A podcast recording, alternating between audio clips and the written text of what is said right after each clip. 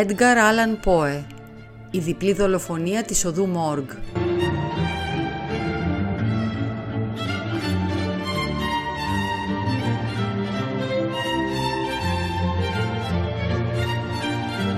Ορισμένα πνευματικά χαρακτηριστικά, τα αναλυτικά όπως λέγονται, ελάχιστα αντέχουν σε οποιαδήποτε ανάλυση. Τα εκτιμούμε μόνο ανάλογα με τα αποτελέσματά τους.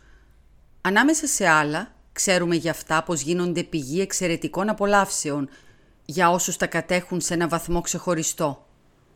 Όπως ακριβώς ο δυνατός άντρας χαίρεται τη σωματική του ρόμη και βρίσκει ευχαρίστησης στις ασκήσεις που βάζουν σε κίνηση τους μειώνες, έτσι και ο ψυχαναλυτής βρίσκει τη χαρά στην πνευματική δράση που αποκαλύπτει.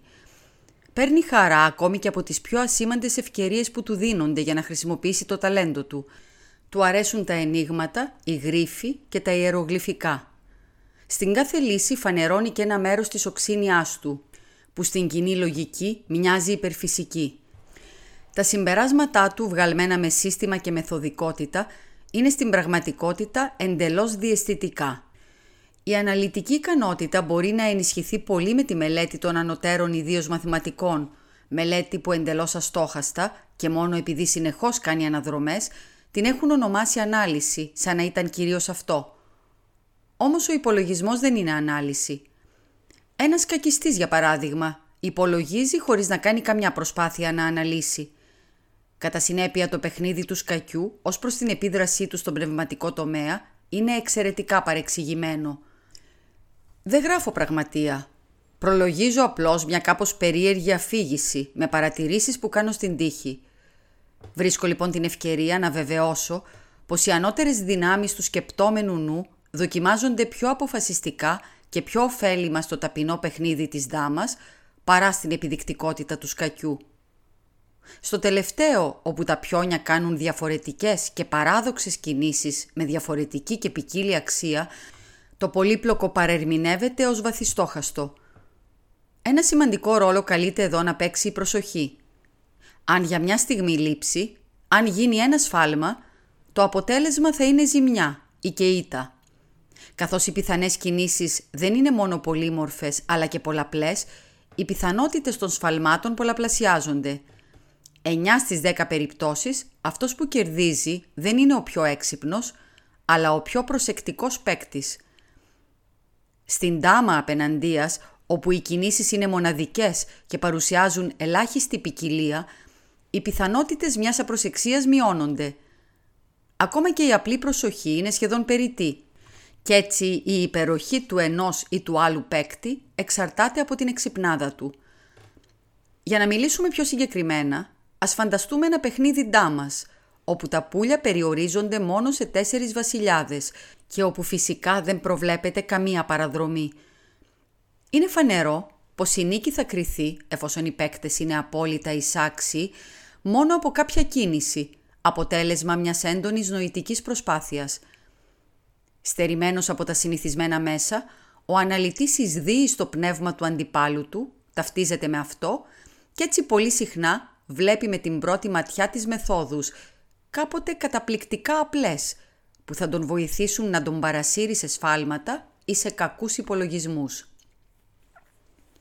Το Whist φημίζεται από παλιά για την επίδρασή του πάνω στην ικανότητα του υπολογισμού και ξέρουμε ανθρώπους με ανώτερο πνεύμα που έβρισκαν στο Whist ευχαρίστηση αληθινά τεράστια, ενώ περιφρονούσαν το σκάκι σαν παιχνίδι επιπόλαιο. Πράγματι, δεν υπάρχει κανένα ανάλογο παιχνίδι που να κινητοποιεί περισσότερο την αναλυτική ικανότητα. Ο καλύτερος κακιστής του κόσμου μπορεί να είναι απλώς κάτι παραπάνω από τον καλός κακιστή.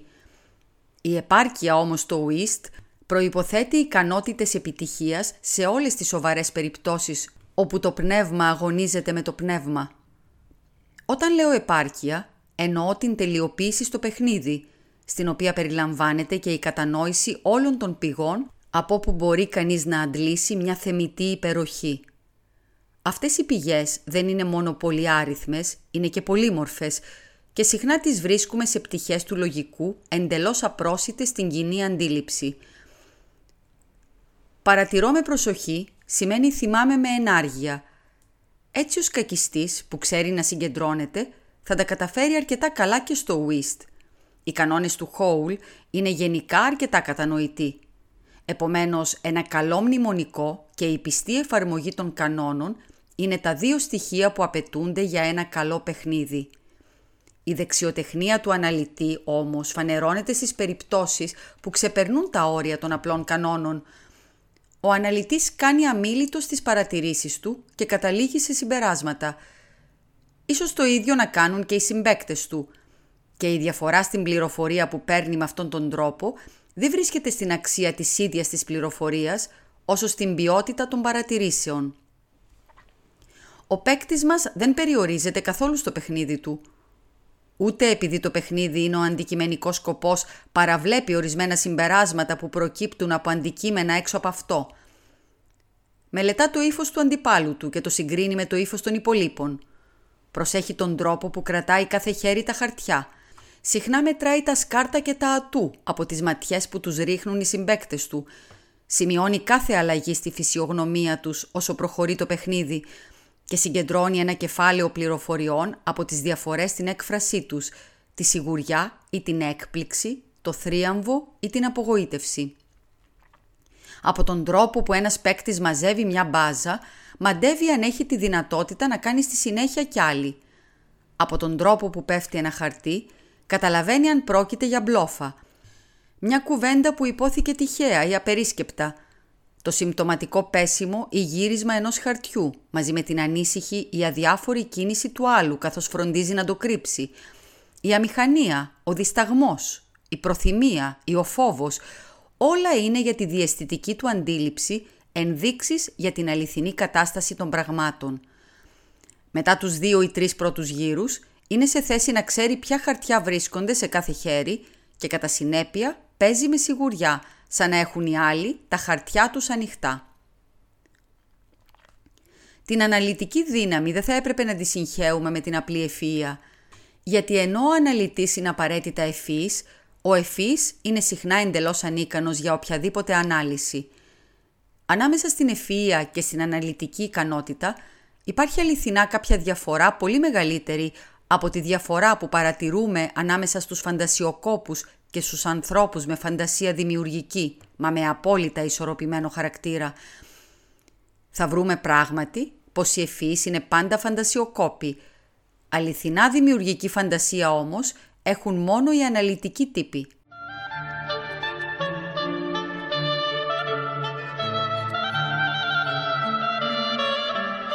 Η ιστορία που ακολουθεί θα φανεί στον αναγνώστη σαν ένα σχόλιο πάνω σε όσα είπα ως τώρα. Την Άνοιξη και ένα μέρος του καλοκαιριού του 1800 έμενα στο Παρίσι και εκεί γνωρίστηκα με κάποιον κύριο, ο Γκίστη Ντιμπέν. Αυτός ο νεαρός τζέντλεμαν ήταν από μια εξαιρετική, μια ξακουστή μπορώ να πω οικογένεια, όμως διάφορα δυσάρεστα γεγονότα τον έριξαν σε τέτοια φτώχεια που όλη του η ενεργητικότητα λύγησε κάτω από το βάρος της και έπαψε να εμφανίζεται στον κόσμο ή να ενδιαφέρεται για την αποκατάσταση της περιουσίας του. Χάρη στην ευγένεια των πιστωτών του, απόμενε ακόμη στην κατοχή του ένα μικρό υπόλοιπο της πατρικής του κληρονομιάς και με αυτό το μικρό εισόδημα κατάφερνε με αυστηρή οικονομία να προμηθεύεται τα απαραίτητα για τη ζωή του, χωρίς να νοιάζεται για τίποτα περιττό. Η μοναδική του πολυτέλεια ήταν τα βιβλία και στο Παρίσι τα βρίσκει κανείς πολύ εύκολα. Η πρώτη μας συνάντηση έγινε σε μια σκοτεινή βιβλιοθήκη στην οδό Μάρτης, όπου έτυχε να ψάχνουμε και οι δυο το ίδιο σπανιότατο βιβλίο. Ύστερα από αυτήν την πρώτη επαφή, ειδωθήκαμε και ξαναειδωθήκαμε πολλές φορές. Η μικρή ιστορία της οικογένειάς του, που μου τη διηγήθηκε με όλες τις λεπτομέρειες και με όλη την αφέλεια και την αδιαφορία που διακρίνει τους Γάλλους όταν μιλούν για τον εαυτό τους, κίνησε βαθιά το ενδιαφέρον μου. Ακόμη, με εξέπληξε ο απίθανος αριθμός των βιβλίων που διάβαζε και το κυριότερο, ένιωσα να με κεντρίζει το άγριο πάθος και η ολοζώντανη φρεσκάδα της φαντασίας του. Αναζητώντας το Παρίσι όσα ζητούσε εκείνο τον καιρό, ένιωσα πως η συντροφιά ενός τέτοιου ανθρώπου θα ήταν για μένα θησαυρός ανεκτήμητος. Και αυτό το αίσθημα του το εκμυστηρεύτηκα με ειλικρίνεια. Στο τέλος αποφασίσαμε να μείνουμε μαζί όσον καιρό θα έμενα στην πόλη και καθώς τα οικονομικά μου ήταν κάπως καλύτερα από τα δικά του, μπόρεσα να νοικιάσω και να επιπλώσω ένα σπίτι με τρόπο που τέριαζε στην μάλλον μελαγχολική ψυχοσύνθεση και των δυο μας. Ήταν ένα παμπάλαιο, παράξενο σπίτι, ακατοίκητο από καιρό. Και αιτία ήταν ορισμένες δυσιδαιμονίες που δεν φροντίσαμε καν να τις μάθουμε. Ετοιμόροπο, χτισμένο σε μια απόμακρη ερημική γωνιά του Σεντ Ζερμέν. Αν ο κόσμος ήξερε τη ρουτίνα της ζωής μας σε εκείνο το μέρος, θα μας νόμιζε τρελούς. Τρελούς ίσως, αλλά ακίνδυνους. Η απομόνωσή μας ήταν τέλεια. Δεν δεχόμασταν επισκέψεις. Εγώ είχα κρατήσει μυστικό το ερημητήριό μας από τις παλιές μου συντροφιές και όσο για τον Τιπέν είχε πάψει από πολλά χρόνια να έχει γνωριμίες στο Παρίσι. Ζούσαμε μόνοι. Ο φίλος μου είχε την ιδιόμορφη παραξενιά, πώς αλλιώς να την πω, να είναι ερωτευμένος με τη νύχτα. Και ήσυχα ήσυχα τον ακολούθησα κι εγώ σε αυτή του την εκεντρικότητα, όπως και σε όλες τις άλλες. Δέχτηκα τα βίτσια του με απόλυτη εγκατάλειψη. Η μαυροντημένη θεότητα δεν κατοικούσε πάντα μαζί μας. Μπορούσαμε όμως να ζωντανεύουμε την παρουσία της. Με το πρώτο φως της αυγής κλείναμε όλα τα χοντρά παραθυρόφυλλα του παλιού σπιτιού Ανάβαμε δύο λεπτά κεριά βαριά αρωματισμένα που έριχναν ολόγυρα ένα χλωμό απέσιο φως. Με τη βοήθειά τους αφήναμε την ψυχή μας να πλανιέται στο όνειρο. Διαβάζαμε, γράφαμε ή συζητούσαμε, ώσπου το ρολόι μας ειδοποιούσε πως το αληθινό σκοτάδι είχε φτάσει. Τότε βγαίναμε στους δρόμους, πιασμένοι από τον μπράτσο, συνεχίζοντας τις συζητήσεις της ημέρας ή τριγυρίζοντας άσκοπα ως αργά, αναζητώντας ανάμεσα στα αραιά φώτα και τους ίσκιους της πολυάνθρωπης πολιτείας τις μύριες πνευματικές συγκινήσεις που μπορεί να προσφέρει ο ήρεμος στοχασμός. Σε κάτι τέτοιες ώρες δεν μπορούσα να μην παρατηρώ και να θαυμάζω την παράξενη αναλυτική ικανότητα του Ντιπέν. Έμοιαζε να βρίσκει και ο ίδιος μια ξεχωριστή απόλαυση στο να την εξασκεί, ίσως και να την επιδεικνύει, και δεν δίσταζε να ομολογεί πόση χαρά του έδινε.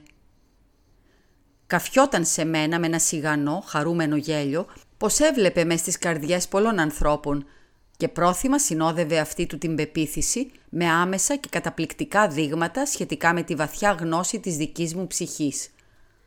Ο τρόπος του εκείνες τις στιγμές ήταν παγερός και αφηρημένος. Τα μάτια του ήταν αδιανά και ανέκφραστα, ενώ η φωνή του, μια πλούσια φωνή τενόρου συνήθως, ανέβαινε σε έναν τόνο οξύ και σκληρό, που θα φαινόταν αλαζονικός αν τα λόγια του δεν ήταν τόσο στοχαστικά και οι εκφράσεις του τόσο σαφείς. Τότε, καθώς τον παρατηρούσα, αναλογιζόμουν συχνά την παλιά φιλοσοφία του διχασμού της ψυχής και διασκέδαζα να φαντάζομαι έναν διπέν διπλό, δημιουργικό και αναλυτικό. Ας μην υποθέσει κανείς από όσα είπα πως πρόκειται να φανερώσω εδώ κάποιο σκοτεινό μυστήριο ή να γράψω ένα μυθιστόρημα. Η περιγραφή του Γάλλου δεν ήταν παρά το αποτέλεσμα μιας εξημένης ή και αρρωστημένης ίσως φαντασίας. Ένα παράδειγμα θα δώσει μια καλύτερη ιδέα για το χαρακτήρα των παρατηρήσεών του σε τέτοιες φάσεις. Μια νύχτα περπατούσαμε αργά σε ένα στενό βρώμικο δρόμο, κοντά στο Παλέρου Αγιάλ. Βυθισμένοι στις σκέψεις μας, δεν είχαμε αλλάξει ούτε λέξη, τουλάχιστον για ένα τέταρτο της ώρας. Άξαφνα, ο Ντιπέν έσπασε τη σιωπή του λέγοντας «Είναι πολύ κοντός πραγματικά και θα τα κατάφερνε καλύτερα στο βαριετέ». «Δεν χωράει αμφιβολία», είπα, δίχως να σκεφτώ ή να προσέξω στην αρχή, τόσο απορροφημένος ήμουν στους στοχασμούς μου, την παράξενη σχέση που είχαν τα λόγια του φίλου μου με τις δικές μου σκέψεις. Ύστερα από μια στιγμή όμως συνήλθα και η κατάπληξή μου ήταν μεγάλη – «Ντιπέν», είπα σοβαρά. «Είναι κάτι που ξεπερνάει τις δυνάμεις του μυαλού μου. Δεν διστάζω να σου πω ότι έχω μείνει άναυδος και μόλις μπορώ να πιστέψω τις αισθήσεις μου. Πώς είναι δυνατόν να ξέρεις πως συλλογιζόμουν τον...» Εδώ σώπασα για να βεβαιωθώ χωρίς να μου μείνει ίχνος αμφιβολίας ότι πραγματικά ήξερε ποιον σκεφτόμουν. «Τον Σαντιγί», είπε. «Γιατί σώπασες» σκεφτόσουν πως είναι πολύ λεπτός και μικροκαμωμένος για να παίξει τραγωδία. Αυτή ακριβώς τη σκέψη έκανα εκείνη τη στιγμή. Ο Σαντιγί ήταν ένας πρώην μπαλωματής στην οδό Σεντ Ντενί, που είχε την πετριά της σκηνής και δοκίμασε να παίξει το ρόλο του Ξέρξη στην τραγωδία του Κρεμπιγιόν, μα το μόνο που κατάφερε ήταν να γίνει γελίος. «Για το όνομα του Θεού», φώναξα, «πες μου τη μέθοδο, αν φυσικά υπάρχει κάποια μέθοδος που σε βοήθησε να διαβάσεις τόσο καθαρά μέσα στην ψυχή μου. Η αλήθεια είναι πως ήμουν πολύ πιο ξαφνιασμένος από όσο ήθελα να ομολογήσω. Ο Μανάβης έκανε να σκεφτείς πως ο μπαλωματής δεν ήταν αρκετά ψηλός για ξέρξεις και ο ρόλος δεν του πήγαινε καθόλου, αποκρίθηκε ο φίλος μου. «Ο Μανάβης, με κάνεις να απορώ. Δεν ξέρω κανένα Μανάβη. Ο άνθρωπος που έπεσε πάνω σου καθώς μπαίναμε σε τούτο το δρόμο πριν από κανένα τέταρτο. Θυμήθηκα πως πράγματι ένας μανάβης με ένα μεγάλο πανέρι μήλα στο κεφάλι του λίγο έλειψε να με ρίξει άθελά του κάτω καθώς περνούσαμε από την οδό C σε αυτήν που είμαστε τώρα. «Μα τι σχέση έχει με τον Σαντιγί, μου είναι αδύνατο να του συνδέσω». «Θα σου εξηγήσω», είπε ο Ντιπέν με ύφος θαυματοποιού. «Μα για να μπορέσεις να τα καταλάβεις όλα πιο καθαρά, πρέπει πρώτα να ξαναπάρουμε αντίστροφα το δρόμο των στοχασμών σου, από τη στιγμή που σου μίλησα ως τότε που συναντήσαμε το μανάβι. Η πιο χοντρή κρίκη της αλυσίδας ήταν η εξής. Σαντιγί, Ορίων, Δόκτωρ Νίκολς, Επίκουρος, Στερεοστομία, οι πλάκες του δρόμου, ο Μανάβης. Ελάχιστοι άνθρωποι δεν έχουν διασκεδάσει σε κάποια ορισμένη περίοδο της ζωής τους, γυρίζοντας βήμα-βήμα πίσω το δρόμο που ακολούθησε ο νους τους για να φτάσει σε ορισμένα συμπεράσματα – είναι μια εξαιρετικά ενδιαφέρουσα απασχόληση και την πρώτη φορά ξαφνιάζεται κανείς από την φαινομενικά απεριόριστη απόσταση που χωρίζει την αφετηρία από το τέρμα. Καταλαβαίνετε λοιπόν πόσο ξαφνιάστηκα κι εγώ ακούγοντας το Γάλλο να μιλάει όπως μου μίλησε. Και όταν βρέθηκα στην ανάγκη να παραδεχτώ πως είχε πει την αλήθεια, συνέχισε. Μιλούσαμε για άλογα, αν δεν κάνω λάθος, ακριβώς πριν αφήσουμε την οδό ήταν το τελευταίο θέμα που μας απασχόλησε. Μπαίνοντας σε τούτο το δρόμο, διασταυρωθήκαμε με κάποιο μανάβι, με ένα μεγάλο πανέρι στο κεφάλι του που μας προσπέρασε βιαστικός και σέριξε σχεδόν πάνω σε ένα σωρό πλάκες, σε ένα σημείο όπου επιδιορθώνουν το πεζοδρόμιο. Πάτησες μια πλάκα αστερέωτη, γλίστρησες, στραμπούληξες λίγο τον αστραγαλό σου, νευρίασες, κατσούφιασες, κάτι μουρμούρισες ανάμεσα στα δόντια σου, γύρισες να κοιτάξεις το σωρό και συνέχισε στον δρόμο σου αμήλυτος. Δεν έδωσα ξεχωριστή προσοχή, μα τον τελευταίο καιρό η παρατήρηση έχει γίνει για μένα ένα είδος αναγκαιότητας. Είχες πάντα τα μάτια σου καρφωμένα κατά γης και κοίταζες εκνευρισμένος στις λακκούβες και τα αυλάκια του δρόμου. Έτσι κατάλαβα πως ο νους σου ήταν ακόμα στις πλάκες ώσπου φτάσαμε στο στενό δρομάκι, στην οδό Λαμαρτίνου, που την έχουν στρώσει δοκιμαστικά με ξύλινους τετράγωνους στάκους. Εδώ το πρόσωπό σου φωτίστηκε και βλέποντας τα χείλη σου να σαλεύουν, βεβαιώθηκα πως ψιθύριζες τη λέξη στερεοτομία, τον εξεζητημένο όρο που χρησιμοποιούν για τέτοιες επιστρώσεις. Ήξερα πως δεν ήταν δυνατό να πεις μέσα σου στερεοτομία χωρίς να θυμηθείς τα άτομα και τις θεωρίες του επίκουρου – και επειδή συζητώντας αυτό το θέμα πριν από λίγες μέρες σου είχα πει πόσο παράδοξες και ασήμαντες είχαν εμφανεί οι αόριστες προφητείες του ξακουστού Έλληνα, μα πόσο επιβεβαιώθηκαν από τις πρόσφατες θεωρίες γύρω από τους αστερισμούς και τη γέννηση του κόσμου, υποψιάστηκα πως θα ήταν αδύνατο να μην ρίξεις μια ματιά και στον μεγάλο αστερισμό του Ορίωνα.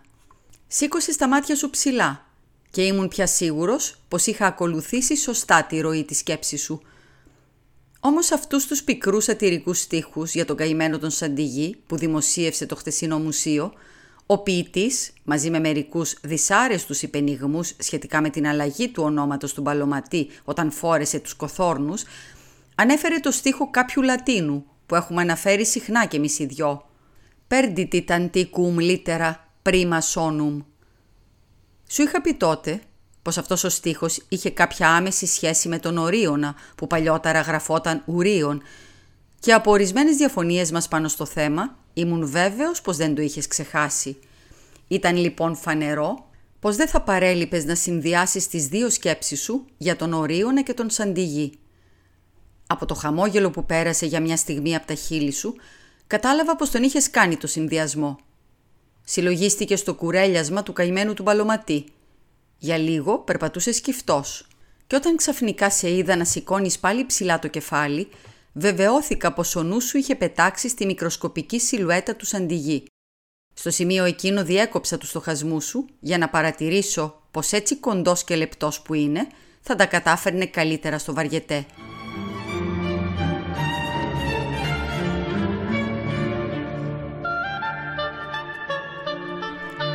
Λίγες μέρες αργότερα, διαβάζοντας τη βραδινή έκδοση της εφημερίδας των δικαστηρίων, τράβηξαν την προσοχή μας οι παρακάτω ειδήσεις.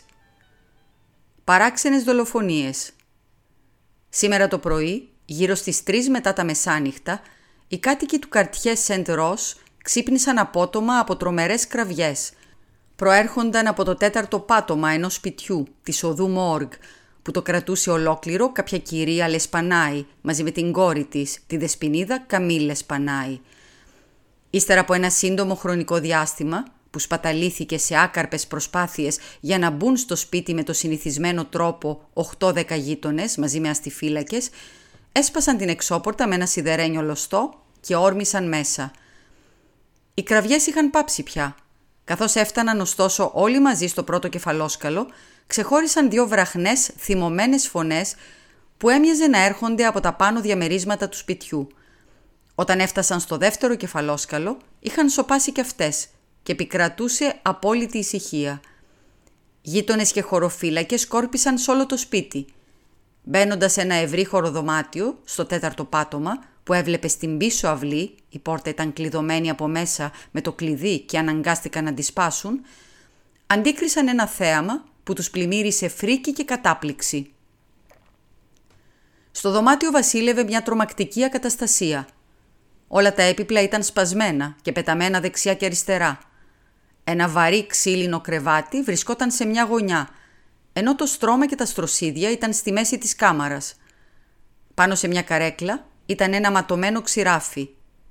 Στο τζάκι είδαν δύο-τρεις μακριές και χοντρές τούφες από γκρίζα ανθρώπινα μαλλιά, ματωμένες και ξεριζωμένες από το δέρμα.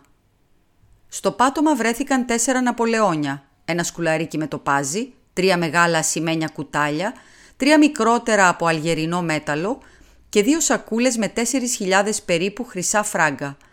Τα σιρτάρια της τουαλέτας που έπιανε τη μια γωνιά ήταν ανοιχτά και είχαν φανερά λαιλατηθεί, αν και δεν ήταν εντελώς άδεια. Κάτω από το στρώμα, όχι κάτω από το κρεβάτι, βρέθηκε ένα μικρό σιδερένιο χρηματοκιβώτιο. Ήταν ανοιχτό, με το κλειδί ακόμα στη θέση του. Δεν είχε μέσα παρά μερικά παλιά γράμματα και άλλα ασήμαντα χαρτιά. Δεν υπήρχε πουθενά κάποιο ίχνος της κυρίας Λεσπανάη και επειδή πρόσεξαν έναν ασυνήθιστο σωρό καπνιά στο τζάκι, έψαξαν την καμινάδα και τη φρίκη. Κατάφεραν με κόπο να τραβήξουν το πτώμα της κόρης της, στριμωγμένο αρκετά ψηλά στο στενό άνοιγμα, με το κεφάλι κάτω. Ήταν ακόμη ζεστό, γεμάτο γδαρσίματα, που είχαν γίνει ασφαλώς από το βίαιο σπρόξιμο και το τράβηγμα ανάμεσα στα τυχώματα της καμινάδας – στο πρόσωπο είχε σοβαρές κακώσεις και στο λαιμό μόλοπες, καθώς και βαθιά σκισίματα από νύχια. Αφού ερεύνησαν προσεκτικά και τις τελευταίες γωνιές του σπιτιού, χωρίς να ανακαλύψουν τίποτα άλλο, γείτονες και αστιφύλακες βγήκαν σε μια μικρή πλακοστρωμένη αυλή στο πίσω μέρος του κτηρίου, όπου βρήκαν το πτώμα της ηλικιωμένης κυρίας με το λαιμό κομμένο τόσο βαθιά, ώστε όταν δοκίμασαν να το σηκώσουν, το κεφάλι έπεσε. Το σώμα όπως και το κεφάλι, ήταν φρικτά ακροτηριασμένα. Το κεφάλι μάλιστα σε τέτοιο σημείο που μόλις έμοιαζε ανθρώπινο. Ως αυτή τη στιγμή δεν υπάρχει το παραμικρό ίχνος που να οδηγεί στη λύση του φρικιαστικού μυστηρίου.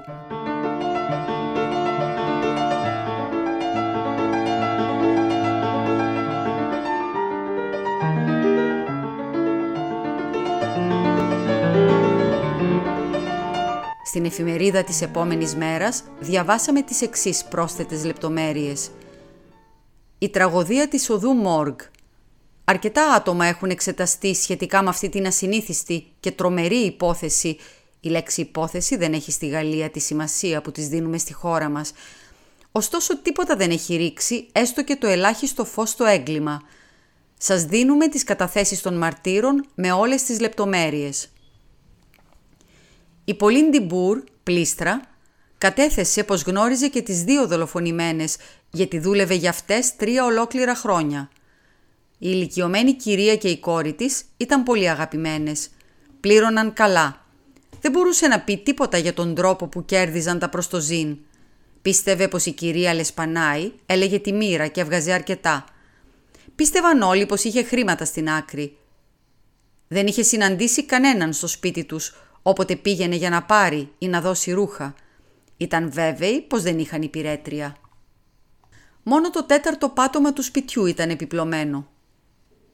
Ο Πιέρ Μωρό, καπνοπόλης, κατέθεσε πως πολλούσε σε μικρές ποσότητες καπνό και σκόνη ταμπάκο στην κυρία Λεσπανάη, σχεδόν τέσσερα χρόνια. Είχε γεννηθεί και είχε ζήσει όλη του τη ζωή σε αυτή τη γειτονιά. Η νεκρή και η κόρη της κατοικούσαν κάπου έξι χρόνια στο σπίτι όπου βρέθηκαν τα πτώματά τους. Πριν από αυτές το κρατούσε κάποιος κοσμηματοπόλης που υπενίκιαζε τα επάνω πατώματα. Το σπίτι ήταν ιδιοκτησία της κυρίας Λεσπανάη, Κάποτε, πολύ δυσαρεστημένη από τη φθορά που προκαλούσε ο ενοικιαστής στο σπίτι, εγκαταστάθηκε η ίδια χωρίς να δεχτεί να νοικιάσει ούτε ένα δωμάτιο. Η ηλικιωμένη κυρία ήταν ξεμοραμένη. Ο Μάρτης είχε δει την κόρη της πέντε-έξι φορές όλες κι όλες. Ζούσαν κι οι δυο μια ζωή πολύ αποτραβηγμένη. Όλοι έλεγαν πως ήταν πλούσιες. Είχε ακούσει από γείτονες πως η κυρία Λεσπανάη έλεγε τη μοίρα. Δεν το πίστευε. Δεν είχε δει κανένα να μπαίνει στο σπίτι, εκτός από την ηλικιωμένη κυρία και την κόρη της, κάνα δυο φορές ένα χαμάλι και άλλες 8-10 φορές έναν γιατρό. Πολλοί άλλοι γείτονες κατέθεσαν ακριβώς τα ίδια. Δεν έγινε λόγος για κανέναν που να μπαινόβγαινε στο σπίτι. Δεν ήξεραν αν η κυρία Λεσπανάη και η κόρη της είχαν συγγενείς. Στην πρόσωψη τα παραθυρόφυλλα άνοιγαν σπάνια. Τα παράθυρα της πίσω αυλής ήταν πάντα κλειστά, εκτός από αυτά του ευρύχωρου δωματίου στο τέταρτο πάτωμα. Το σπίτι ήταν καλό, όχι πολύ παλιό. Ο Ιζιντόρ Μιζέ, αστιφύλακας, κατέθεσε πως τον κάλεσαν στο σπίτι κατά τις 3 μετά τα μεσάνυχτα και βρήκε στην εξώπορτα 30-40 άτομα που προσπαθούσαν να μπουν. Στο τέλος έσπασε την κλειδαριά με την ξυφολόγχη του, όχι με λωστό. Δεν δυσκολεύτηκαν πολύ να την ανοίξουν, γιατί ήταν μια πόρτα δίφυλη χωρίς καθόλου σύρτες. Οι κραυγές ακούγονταν ως τη στιγμή που παραβιάστηκε η πόρτα. Ύστερα σταμάτησαν απότομα. Έμοιαζαν με εναγώνιες κραυγές ανθρώπου ή ανθρώπων, δυνατές και μακρόσυρτες, όχι σύντομες και κοφτές. Ο μάρτυρας ανέβηκε πρώτος στη σκάλα. Φτάνοντας στο πρώτο κεφαλόσκαλο, άκουσε δύο θυμωμένες φωνές να συζητούν δυνατά – η μια ήταν βαριά και η άλλη πολύ λεπτή και διαπεραστική. Μια πολύ παράξενη φωνή. Κατάφερε να ξεχωρίσει λίγες λέξεις από την πρώτη. Μιλούσε γαλλικά. Ήταν βέβαιος πως δεν ήταν φωνή γυναικεία. Οι λέξεις που ξεχώρισε ήταν «καταραμένε» και «διάβολε». Η διαπεραστική φωνή ήταν φωνή ξένου. Δεν μπορούσε να πει αν ήταν γυναικεία ή ανδρική. Δεν μπόρεσε να καταλάβει τι έλεγε Πίστευε όμως πως μιλούσε ισπανικά. Ο ίδιος μάρτυρας περιγράφει την κατάσταση του δωματίου και των πτωμάτων όπως ακριβώς την περιγράψαμε χθες. Ο Ανρί Ντιβάλ, ένας γείτονας, χρυσοχώος, κατέθεσε πως ήταν από τους πρώτους που μπήκαν στο σπίτι. Επικυρώνει σε γενικές γραμμές τη μαρτυρία του Μιζέ – Μόλις παραβίασαν την πόρτα της εισόδου, την ξανάκλεισαν για να κρατήσουν έξω τους περίεργους που συγκεντρώθηκαν γρήγορα, μολονότι η ώρα ήταν πολύ προχωρημένη. Ο Μάρτης νομίζει πως η διαπεραστική φωνή μιλούσε Ιταλικά. Ήταν βέβαιος πως δεν μιλούσε Γαλλικά. Δεν μπορούσε να βεβαιώσει αν ήταν άντρας, ίσως να επρόκειτο για γυναίκα. Δεν ήξερε Ιταλικά. Δεν μπορούσε να ξεχωρίσει τις λέξεις Απ' τον τόνο όμως συμπέρανε πως ο άνθρωπος που μιλούσε ήταν Ιταλός. Γνώριζε την κυρία Λεσπανάη και την κόρη της. Είχε κουβεντιάσει πολλές φορές και με τις δυο. Ήταν βέβαιος πως η λεπτή διαπεραστική φωνή δεν ήταν ούτε της μιας ούτε της άλλης. Ο Οντενχάιμερ, εστιάτορας, κατέθεσε εθελοντικά. Δεν μιλούσε γαλλικά και εξετάστηκε με διερμηνέα. Κατάγεται από το Άμστερνταμ. Περνούσε μπροστά από το σπίτι την ώρα που ακούστηκαν οι κραυγές. Κράτησαν αρκετά λεπτά, ίσως δέκα. Ήταν δυνατές και μακρόσυρτες, ανατριχιαστικές και απελπισμένες. ήταν ένας από αυτούς που μπήκαν στο σπίτι. Επικύρωσε την προηγούμενη κατάθεση, εκτός από ένα σημείο. Ήταν βέβαιος πως η διαπεραστική φωνή ήταν ανδρική και μιλούσε γαλλικά. Δεν μπόρεσε να ξεχωρίσει τα λόγια. Η φωνή ήταν δυνατή, γρήγορη και ανομοιόμορφη. Ο άνθρωπος φαινόταν θυμωμένος και τρομαγμένος.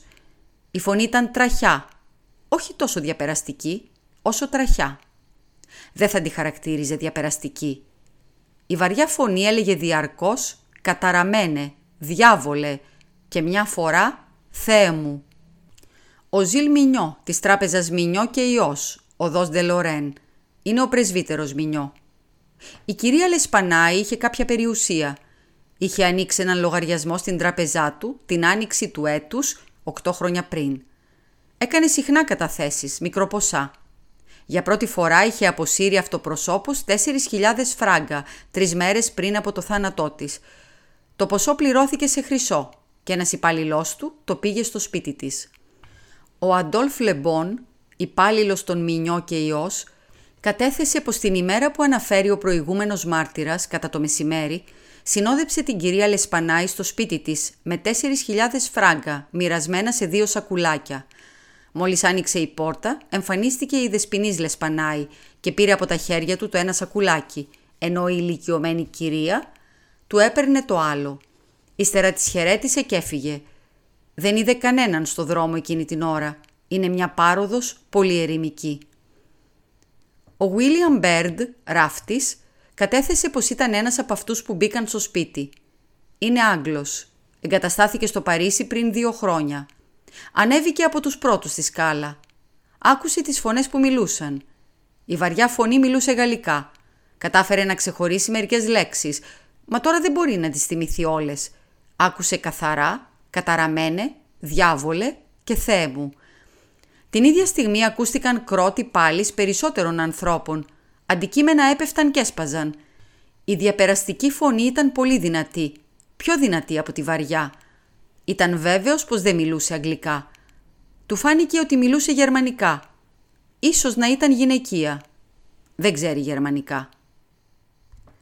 Τέσσερις από τους παραπάνω μάρτυρες, όταν τους ρώτησαν, κατέθεσαν ότι η πόρτα του δωματίου όπου βρέθηκε το πτώμα της δεσποινίδας Λεσπανάη ήταν κλειδωμένη από μέσα. Επικρατούσε απόλυτη ησυχία. Ούτε βογγητό, ούτε κανένας άλλος θόρυβος δεν ακουγόταν.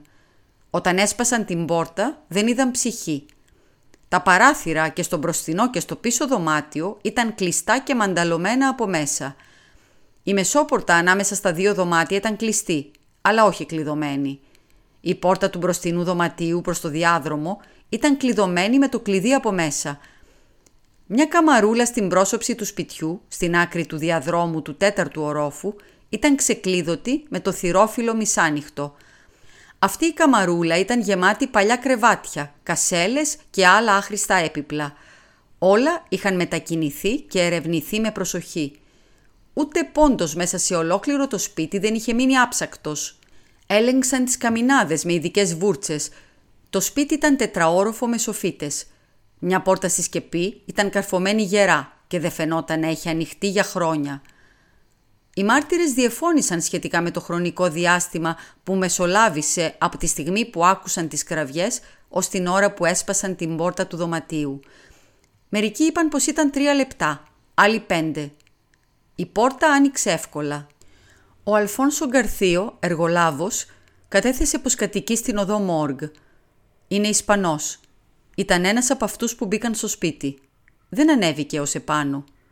Είναι νευρικός και φοβήθηκε τις συνέπειες της ταραχής. Άκουσε τις φωνές που φιλονικούσαν. Η βαριά φωνή μιλούσε γαλλικά. Δεν μπόρεσε να ξεχωρίσει τι έλεγαν. Η διαπεραστική φωνή μιλούσε αγγλικά, είναι βέβαιος. Δεν ξέρει τη γλώσσα, αλλά κρίνει από την προφορά. Ο Αλμπέρτο Μοντάνι, ζαχαροπλάστης, κατέθεσε πως ήταν ανάμεσα στους πρώτους που ανέβηκαν τη σκάλα. Άκουσε και αυτός τις φωνές. Η βαριά φωνή μιλούσε γαλλικά ξεχώρισε μερικές λέξεις. Ο άνθρωπος που μιλούσε έμοιαζε να μαλώνει τον άλλον. Δεν μπόρεσε να ξεχωρίσει τα λόγια της διαπεραστικής φωνής. Μιλούσε γρήγορα, ανομοιόμορφα και σπασμωδικά, μάλλον ρωσικά. Επιβεβαιώνει τη γενική μαρτυρία. Είναι Ιταλός. Ποτέ δεν έχει κουβεντιάσει με Ρώσο. Αρκετοί μάρτυρες όταν τους ρώτησαν, πιστοποίησαν πως οι καμινάδες σε όλα τα δωμάτια του τέταρτου ορόφου είναι πολύ στενές για να χωρέσει μέσα ένας άνθρωπος. Τις έλεγξαν όλες με τις ειδικές κυλινδρικές βούρτσες που χρησιμοποιούν οι καπνοδοχοκαθαριστές. Δεν υπάρχει έξοδος στην πίσω μεριά του σπιτιού, από όπου θα μπορούσε να έχει κατέβει κανείς όση ώρα ανέβαιναν οι γείτονες και οι αστιφύλακες. Το πτώμα της δεσποινίδας Λεσπανάη ήταν τόσο γεράς σφινωμένο μέσα στην καμινάδα, ώστε μόνο όταν το τράβηξαν τέσσερις-πέντε άντρες μαζί με όλη τους τη δύναμη, κατάφεραν να το βγάλουν. Ο Πολ Τιμά, γιατρός, κατέθεσε πως τον κάλεσαν χαράματα να δει τα πτώματα. Ήταν και τα δύο ξαπλωμένα στο αδιανό κρεβάτι του δωματίου, όπου βρέθηκε το πτώμα της δεσποινίδας Λεσπανάη. Το πτώμα της νέας ήταν πολύ μελανιασμένο και γδαρμένο. Αυτό το εξηγούσε το γεγονός πως το είχαν σπρώξει τόσο βαθιά στην καμινάδα. Ο λαιμός ήταν πολύ κακοποιημένος. Είχε μερικές βαθιές αμυχές ακριβώς κάτω από το σαγόνι, μαζί με μια σειρά μελανές βούλες που προκλήθηκαν ασφαλώς από μεγάλη πίεση δαχτύλων. Το πρόσωπο ήταν τρομακτικά χλωμό και η βολβή των ματιών πεταγμένη έξω από τις κόχες τους. Ένα τμήμα της γλώσσας ήταν δαγκωμένο βαθιά. Μια πλατιά μελανιά στο στομάχι της νεκρής έδειχνε φανερά πως κάποιο γόνατο την είχε πιέσει εκεί. Κατά τη γνώμη του γιατρού Ντιμά, η δεσποινής Λεσπανά είχε στραγγαλιστεί από πρόσωπο ή πρόσωπα άγνωστα. Το πτώμα της μητέρας της ήταν φρικτά ακροτηριασμένο. Τα κόκαλα της δεξιάς κνήμης και του βραχίωνα ήταν λίγο πολύ θρηματισμένα, το ίδιο και όλα τα αριστερά πλευρά – Ολόκληρο το σώμα είχε τρομερούς μόλοπες και πλήθος εκχυμώσεις. Ήταν αδύνατο να πει κανείς τι είχε προκαλέσει τις κακώσεις. Ένα βαρύ ξύλινο ρόπαλο ή μια πλατιά σιδερένια βέργα, μια καρέκλα ή ένα οποιοδήποτε μεγάλο βαρύ και αμβλή όργανο θα μπορούσε να έχει τέτοια αποτελέσματα στα χέρια ενός εξαιρετικά ρωμαλαίου άντρα. Δεν υπήρχε περίπτωση τα χτυπήματα να προήλθαν από γυναίκα – το κεφάλι της νεκρής, όταν το είδε ο μάρτυρας, ήταν εντελώς χωρισμένο από το σώμα και θρηματισμένο και αυτό σε πολλά σημεία. Ο λαιμός είχε κοπεί ασφαλώς με κάποιο όργανο πολύ κοφτερό, πιθανότατα με ξηράφι. Ο Αλεξάνδρε Τιέν, χειρουργός. Τον κάλεσαν μαζί με τον γιατρό Ντιμά να εξετάσει τα πτώματα. Επιβεβαιώνει τη μαρτυρία και τη γνώμη του γιατρού Ντιμά. Τίποτα άλλο σημαντικό δεν ήρθε στο φως, παρόλο που εξετάστηκαν και πολλά άλλα πρόσωπα – δεν έχει ξαναγίνει στο Παρίσι δολοφονία τόσο μυστηριώδης και τόσο περίπλοκη σε όλες τις λεπτομέρειες, αν πρόκειται για δολοφονία. Η αστυνομία βρίσκεται σε πλήρη αμηχανία, όπως συνήθως σε ανάλογες περιπτώσεις.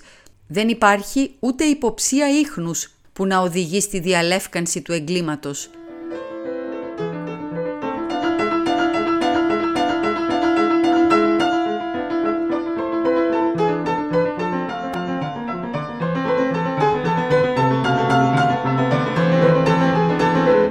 Η βραδινή έκδοση της εφημερίδας πληροφορούσε πως ολόκληρο το Σεντ Ρος ήταν ακόμη ανάστατο, πως ο τόπος του εγκλήματος ερευνήθηκε επιμελώς άλλη μια φορά και πως εξετάστηκαν κι άλλοι μάρτυρες, μα όλα χωρίς κανένα απολύτως αποτέλεσμα.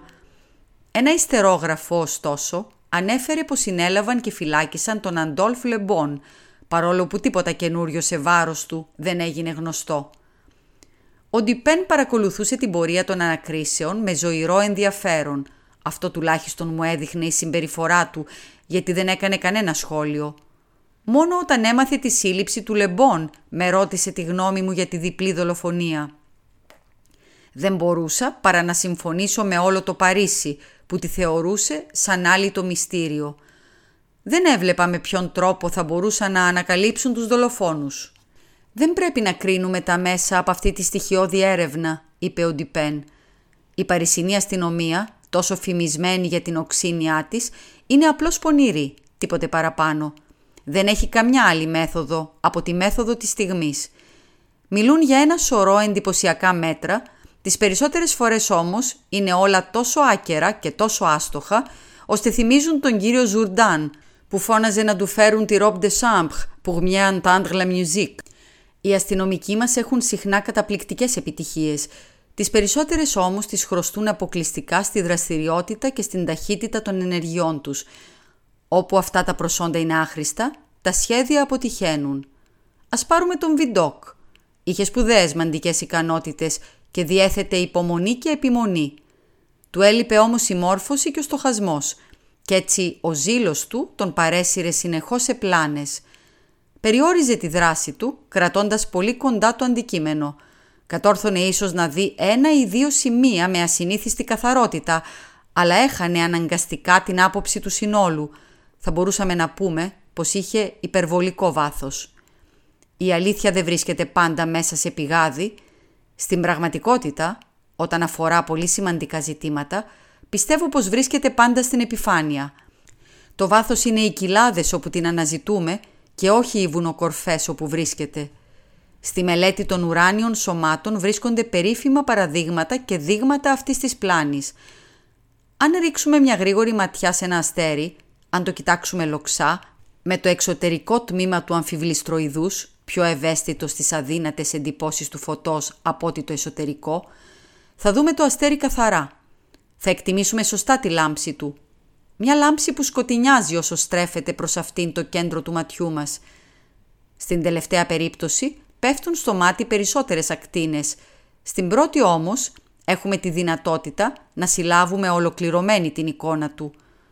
Η υπερβολική εμβάθυνση περιπλέκει και αδυνατίζει τη σκέψη και δεν αποκλείεται να σβήσουμε από το στερέωμα και την ίδια την Αφροδίτη, αν την κοιτάξουμε με επιμονή και υπερβολική συγκέντρωση.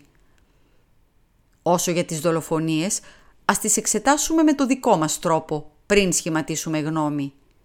Μια έρευνα θα μας διασκεδάσει. Βρήκα τη λέξη πολύ παράδοξη για την περίπτωση, μα δεν είπα τίποτα. Εξάλλου ο Λεμπόν μου είχε προσφέρει κάποτε μια υπηρεσία και δεν θα ήθελα να φανώ αχάριστος. Θα πάμε στον τόπο του εγκλήματος και θα τα εξετάσουμε όλα με τα δικά μας μάτια. Γνωρίζω τον Ζήτα, τον διευθυντή της αστυνομίας και δεν θα δυσκολευτώ να πάρω την απαραίτητη άδεια.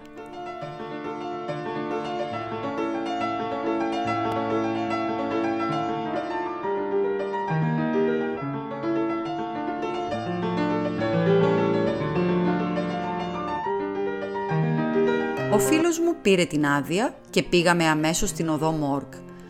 Είναι ένα στενό σοκάκι που συνδέει την οδό Ρισελιέ και την οδό Σεντ Ρος. Φτάσαμε αργά το απόγευμα. Ήταν πολύ μακριά από την περιοχή που μέναμε. Το σπίτι το βρήκαμε εύκολα, γιατί πολύ αργόσχολοι κοιτούσαν από το αντικρινό πεζοδρόμιο τα κλειστά παραθυρόφυλλα με άσκοπη περιέργεια – ήταν ένα συνηθισμένο παρισινό σπίτι, με μια αμαξόπορτα και ένα στενό κούφωμα πλάι της με σιρτό τζάμι, το θηρορείο. Πριν μπούμε, προχωρήσαμε στο δρόμο, στρίψαμε σε μια πάροδο και περάσαμε στο πίσω μέρος του σπιτιού. Στο μεταξύ ο Ντιπέν ερευνούσε ολόκληρη τη γειτονιά και το σπίτι με σχολαστική προσοχή, εντελώς άσκοπη κατά τη γνώμη μου. Ξαναγυρίσαμε από το ίδιο μέρος, Φτάσαμε στην πρόσωψη του σπιτιού, χτυπήσαμε το κουδούνι, δείξαμε τις άδειές μας στους φρουρούς αστιφύλακες και τέλος μπήκαμε. Ανεβήκαμε στο δωμάτιο που είχε βρεθεί το πτώμα της δεσποινίδας Λεσπανάη και είδαμε ξαπλωμένες τις δύο νεκρές. Ήταν ακόμη όλα άνω κάτω. Δεν είδα τίποτα περισσότερο από όσα είχα διαβάσει στην εφημερίδα των δικαστηρίων. Ο Ντιπέν τα κοίταξε με προσοχή όλα, ακόμη και τα πτώματα των θυμάτων. Ύστερα, μαζί με τον αστιφύλακα που μας συνόδευε, περάσαμε στα υπόλοιπα δωμάτια και στην αυλή. Η έρευνά μας κράτησε ως το βράδυ και είχε πια σκοτεινιάσει όταν φύγαμε. Καθώς γυρίζαμε στο σπίτι μας, ο σύντροφός μου μπήκε για μια στιγμή στα γραφεία μιας καθημερινής εφημερίδας. Είπα πως ο φίλος μου είχε πολλές και ποικίλες ιδιορυθμίες και εγώ τις είχα δεχτεί και τις σεβόμουν. Τώρα το ύφος του μου έδειχνε πως απέκλειε κάθε συζήτηση σχετικά με το έγκλημα. Μόνο το άλλο μεσημέρι με ρώτησε αν είχα προσέξει κάτι παράξενο στη σκηνή της φρίκης. Στον τρόπο που τόνισε τη λέξη παράξενο υπήρχε κάτι που με έκανε να ανατριχιάσω δίχως να ξέρω γιατί. «Όχι, τίποτα παράξενο», είπα. «Τίποτα περισσότερο τουλάχιστον από όσα διαβάσαμε και οι δυο μας στην εφημερίδα». Φοβάμαι πως η εφημερίδα δεν μπήκε στην ασυνήθιστη φρίκη αυτού του εγκλήματος, μου αποκρίθηκε. Ας αφήσουμε όμως κατά μέρος τις ανόητες απόψεις της εφημερίδας. Μου φαίνεται πως το χαρακτηρίζουν άλλοι το μυστήριο για το λόγο ακριβώς που θα έπρεπε να κάνει εύκολη τη λύση του. Θέλω να πω για την υπερβολή που το χαρακτηρίζει σε όλα του τα σημεία. Η αστυνομία μπερδεύεται από τη φαινομενική απουσία κινήτρων, όχι μόνο για την ίδια τη δολοφονία, αλλά και για τον ανατριχιαστικό τρόπο που έγινε. Και ακόμη, τους μπερδεύει η αδυναμία τους να συνδέσουν τις φωνές που άκουσαν με το γεγονός πως δεν βρήκανε πάνω παρά μόνο τη δολοφονημένη δεσποινίδα Λεσπανάη και πως δεν υπήρχε τρόπος να διαφύγει κανείς χωρίς να τον αντιληφθούν οι γείτονες και οι αστυνομικοί που ανέβαιναν. Η άγρια αναστάτωση της κάμαρας, το πτώμα που βρέθηκε μέσα στην καμινάδα του τζακιού με το κεφάλι προς τα κάτω, ο φρικιαστικός ακροτηριασμός της ηλικιωμένης κυρίας, όλα αυτά, μαζί με όσα σου ανέφερα πριν και με άλλα που δεν χρειάζεται να σου αναλύσω, ήταν αρκετά για να παραλύσουν τη δράση των ανθρώπων της αστυνομίας και να εξουδετερώσουν την περίφημη οξύνια τους. Έπεσαν στο χοντρό, αλλά πολύ κοινότοπο σφάλμα, να πάρουν το ασυνήθιστο για ακατανόητο. Σε αυτές όμως τις παρεκκλήσεις από το επίπεδο του κοινού και συνηθισμένου, ψάχνει η λογική να βρει το δρόμο της, αν υπάρχει, καθώς αναζητά την αλήθεια.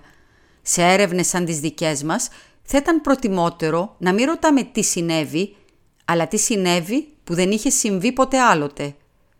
Πράγματι, το μυστικό που με διευκόλυνε να φτάσω ίσως κιόλας στη λύση του μυστηρίου βρίσκεται σε άμεση σχέση με τη φαινομενική δυσκολία που παρουσιάζει η λύση του στα μάτια των αστυνομικών. Κοίταξα το φίλο μου με βουβή απορία.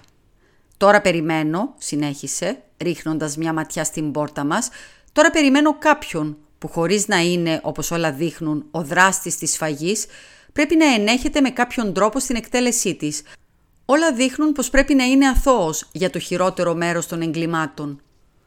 Ελπίζω οι υποθέσεις μου να είναι σωστές, γιατί πάνω τους στηρίζω την πιθανότητα να εξηχνιάσω το μυστήριο. Αυτός ο άνθρωπος θα μπει από στιγμή σε στιγμή σε τούτο το δωμάτιο. Μπορεί βέβαια να μην έρθει, μα το πιθανότερο είναι πως θα το κάνει. Στην περίπτωση που θα έρθει, πρέπει να τον κρατήσουμε οπωσδήποτε. Έχουμε πιστόλια και στην ανάγκη ξέρουμε και οι δυο να τα χρησιμοποιήσουμε. Πήρα τα πιστόλια, χωρίς σχεδόν να ξέρω τι έκανα ή τι πίστευα από όσα άκουγα, ενώ ο Ντιπέν συνέχιζε το μονόλογό του. Σας μίλησα κιόλας για τον αφηρημένο τρόπο του σε ανάλογες περιπτώσεις. Μιλούσε σε μένα, μα η φωνή του, αν και δυνατή, είχε τον τόνο που της δίνουμε όταν μιλούμε σε κάποιον πολύ μακριά μας. Τα μάτια του, άδεια και ανέκφραστα, ήταν καρφωμένα στον τοίχο. Από τις καταθέσεις αποδείχθηκε πως οι φωνές που άκουσαν οι γείτονες και οι αστιφύλακες καθώς ανέβαιναν δεν ήταν οι φωνές των γυναικών. Έτσι η εκδοχή ότι η ηλικιωμένη κυρία αφού πρώτα σκότωσε την κόρη της στη συνέχεια αυτοκτόνησε απορρίπτεται πέρα από κάθε αμφιβολία. Μιλώ για αυτή την περίπτωση μόνο για χάρη της μεθόδου, γιατί είναι φανερό πως όση δύναμη κι αν είχε η κυρία Λεσπανάη, θα της ήταν αδύνατο να σπρώξει το πτώμα της κόρης της στην καμινάδα ως το σημείο όπου βρέθηκε, αλλά και οι πληγές που είχε σε όλο της το σώμα αποκλείουν την εκδοχή της αυτοκτονίας. Ο φόνος λοιπόν έγινε από κάποιον τρίτο και τις δικές του φωνές άκουσαν οι μάρτυρες. Ας αναφερθώ τώρα, όχι σε όλες τις καταθέσεις σχετικά με τις φωνές αυτές, αλλά σε κάτι παράξενο που παρουσιάζουν. Πρόσεξες τίποτα παράξενο εσύ; Πρόσεξα πως ενώ όλοι οι μάρτυρες συμφωνούν στην κατάθεση πως η βαριά φωνή μιλούσε γαλλικά, έχουν διαφορετικές γνώμες σχετικά με τη διαπεραστική ή όπως τη χαρακτήρισε κάποιος, την τραχιά φωνή. «Μιλάς για την ίδια τη μαρτυρία», είπε ο Ντιπέν, «και όχι για κάποιο παράξενο σημείο της. Δεν πρόσεξες τίποτα ξεχωριστό». Κι ωστόσο υπήρχε κάτι αξιοπρόσεκτο. Οι μάρτυρες, όπως πολύ σωστά παρατήρησες, συμφωνούν για τη βαριά φωνή. Καμιά διαφωνία ως εδώ. Όσο για τη διαπεραστική φωνή, το περίεργο δεν βρίσκεται στη διαφωνία τους, αλλά στο γεγονός πως όταν ένας Ιταλός, ένας Άγγλος, ένας Ισπανός, ένας Ολλανδός και ένας Γάλλος προσπάθησαν να την περιγράψουν, ο καθένας τους βεβαίωσε πως ήταν φωνή ξένου. Ο καθένας τους ήταν βέβαιος πως ο άνθρωπος που μιλούσε δεν ήταν συμπατριώτης του. Κανένας δεν τη συσχέτισε με τη φωνή ανθρώπου από οποιοδήποτε έθνος που η γλώσσα του να είναι γνωστή. Απέναντίας, ο Γάλλος υποθέτει ότι μιλούσε Ισπανικά και αν ήξερε Ισπανικά θα μπορούσε να καταλάβει μερικές λέξεις, ο Ολλανδός υποστηρίζει πως μιλούσε γαλλικά. Μας πληροφορούν όμως πως επειδή δεν μιλούσε γαλλικά, εξετάστηκε με τη μεσολάβηση διερμηνέα. Ο Άγγλος που δεν ξέρει γερμανικά νομίζει πως μιλούσε γερμανικά. Ο Ισπανός είναι βέβαιος πως μιλούσε αγγλικά. Κρίνει όμως από τον τόνο, γιατί δεν έχει ιδέα από αγγλικά. Ο Ιταλός πιστεύει πως μιλούσε ρωσικά, αλλά δεν έχει μιλήσει ποτέ με Ρώσο. Ένας δεύτερος Γάλλος διαφωνεί με τον πρώτο και πιστεύει ακράδαντα πως η φωνή ανήκε σε Ιταλό, επειδή όμως δεν ξέρει τη γλώσσα, το συμπεραίνει μόνο από την προφορά. Σκέψου τώρα πόσο παράξενη και ασυνήθιστη πρέπει να ήταν η γλώσσα που μιλούσε αυτή η φωνή για να γεννήσει τόσο αντιφατικές μαρτυρίες. Μια γλώσσα στην οποία πέντε εκπρόσωποι από τις μεγαλύτερες χώρες της Ευρώπης δεν μπόρεσαν να αναγνωρίσουν κανένα γνώριμο φθόγκο. Θα μου πεις πως η φωνή ανήκε ίσως σε Ασιάτη ή σε Αφρικανό. Ούτε οι Ασιάτες όμως, ούτε οι Αφρικανοί αυθονούν στο Παρίσι. Χωρίς ωστόσο να αποκλείσω αυτή την εκδοχή, θα σου ζητήσω τώρα να προσέξεις τρία σημεία. Ένας μάρτυρας χαρακτήρισε τη φωνή όχι τόσο διαπεραστική όσο τραχιά. Άλλοι δύο βεβαιώνουν πως ήταν γρήγορη και ανομοιόμορφη. Κανένας μάρτυρας δεν αναφέρει πως ξεχώρισε φθόγκους που να έμοιαζαν με λέξεις. «Δεν ξέρω», συνέχισε ο Ντιπέν, «τι εντύπωση σου έκαναν όλα όσα σου είπα ως τώρα. Δεν διστάζω όμως να επιμένω πως τα λογικά συμπεράσματα από το τμήμα της μαρτυρίας που αφορά τη βαριά και διαπεραστική φωνή είναι από μόνα τους αρκετά για να γεννήσουν μια υποψία που θα μπορούσε να κατευθύνει όλη την κατοπινή πορεία της έρευνας για τη λύση του μυστηρίου. Η έκφραση «λογικά συμπεράσματα» δεν αποδίδει με ακρίβεια αυτό που θέλω να πω. Ήθελα να τονίσω πως τα συμπεράσματά μου είναι τα μόνα σωστά και η υποψία που γεννούν είναι αναπόφευκτη. Δεν θα πω όμως ακόμα ποια είναι η υποψία μου. Θέλω μόνο να μην ξεχάσεις πως για μένα ήταν αρκετή ώστε να δώσει μια συγκεκριμένη κατεύθυνση στις έρευνές μου στο δωμάτιο της οδού Μόργ. Ας μεταφερθούμε τώρα με τη φαντασία μας στο εν λόγω δωμάτιο. Τι θα αναζητήσουμε πριν απ' όλα; Τον τρόπο διαφυγής των δολοφόνων. Δεν θα ήταν υπερβολή να πούμε πως κανένας δεν πιστεύει σε γεγονότα υπερφυσικά. Την κυρία και τη δεσποινίδα Λεσπανάη δεν τη σκότωσαν πνεύματα. Οι δράστες του διπλανού φόνου ήταν πλάσματα με σάρκα και οστά και έφυγαν με υλικά μέσα. Πώς όμως; Ευτυχώς, μόνο ένας τρόπος συλλογισμού υπάρχει πάνω σε αυτό το σημείο που πρέπει να μας οδηγήσει σε ένα σαφές και συγκεκριμένο συμπέρασμα. Ας εξετάσουμε έναν έναν χωριστά τους πιθανούς τρόπους διαφυγής. Είναι φανερό πως η δολοφόνη ήταν στο δωμάτιο όπου βρέθηκε το πτώμα της δεσποινίδας Λεσπανάη ή τουλάχιστον στο συνεχόμενο όταν οι γείτονες και οι αστυνομικοί ανέβαιναν τη σκάλα. Επομένως, μόνο σε αυτά τα δύο δωμάτια πρέπει να ψάξουμε να βρούμε εξόδους.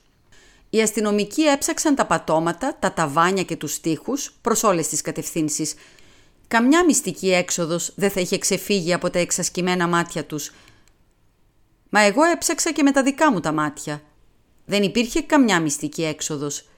Και οι δύο πόρτες που οδηγούσαν από τα δωμάτια στο διάδρομο ήταν κλειδωμένες και τα κλειδιά ήταν από μέσα. Ας γυρίσουμε στις καμινάδες.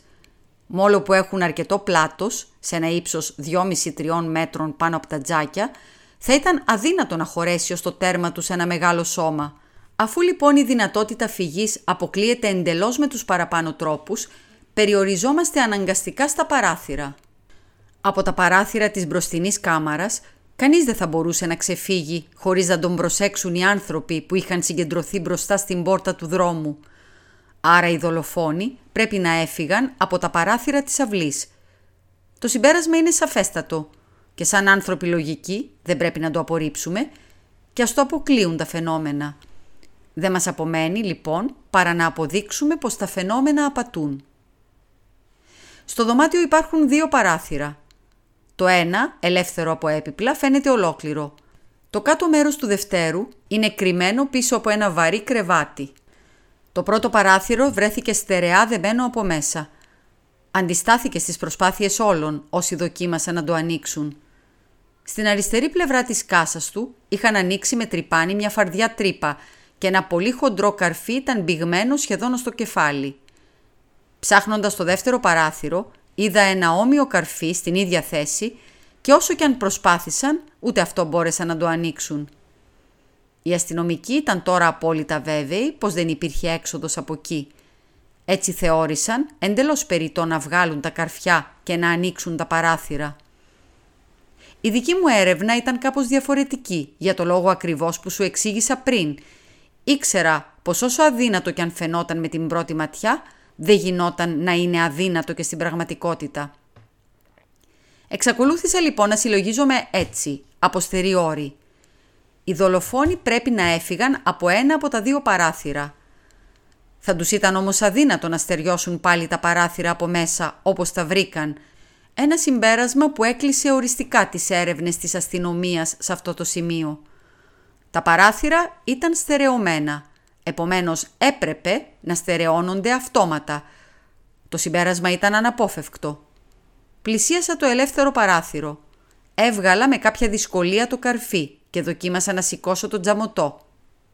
Όπως είχα προβλέψει, αντιστάθηκε σε όλες μου τις προσπάθειες.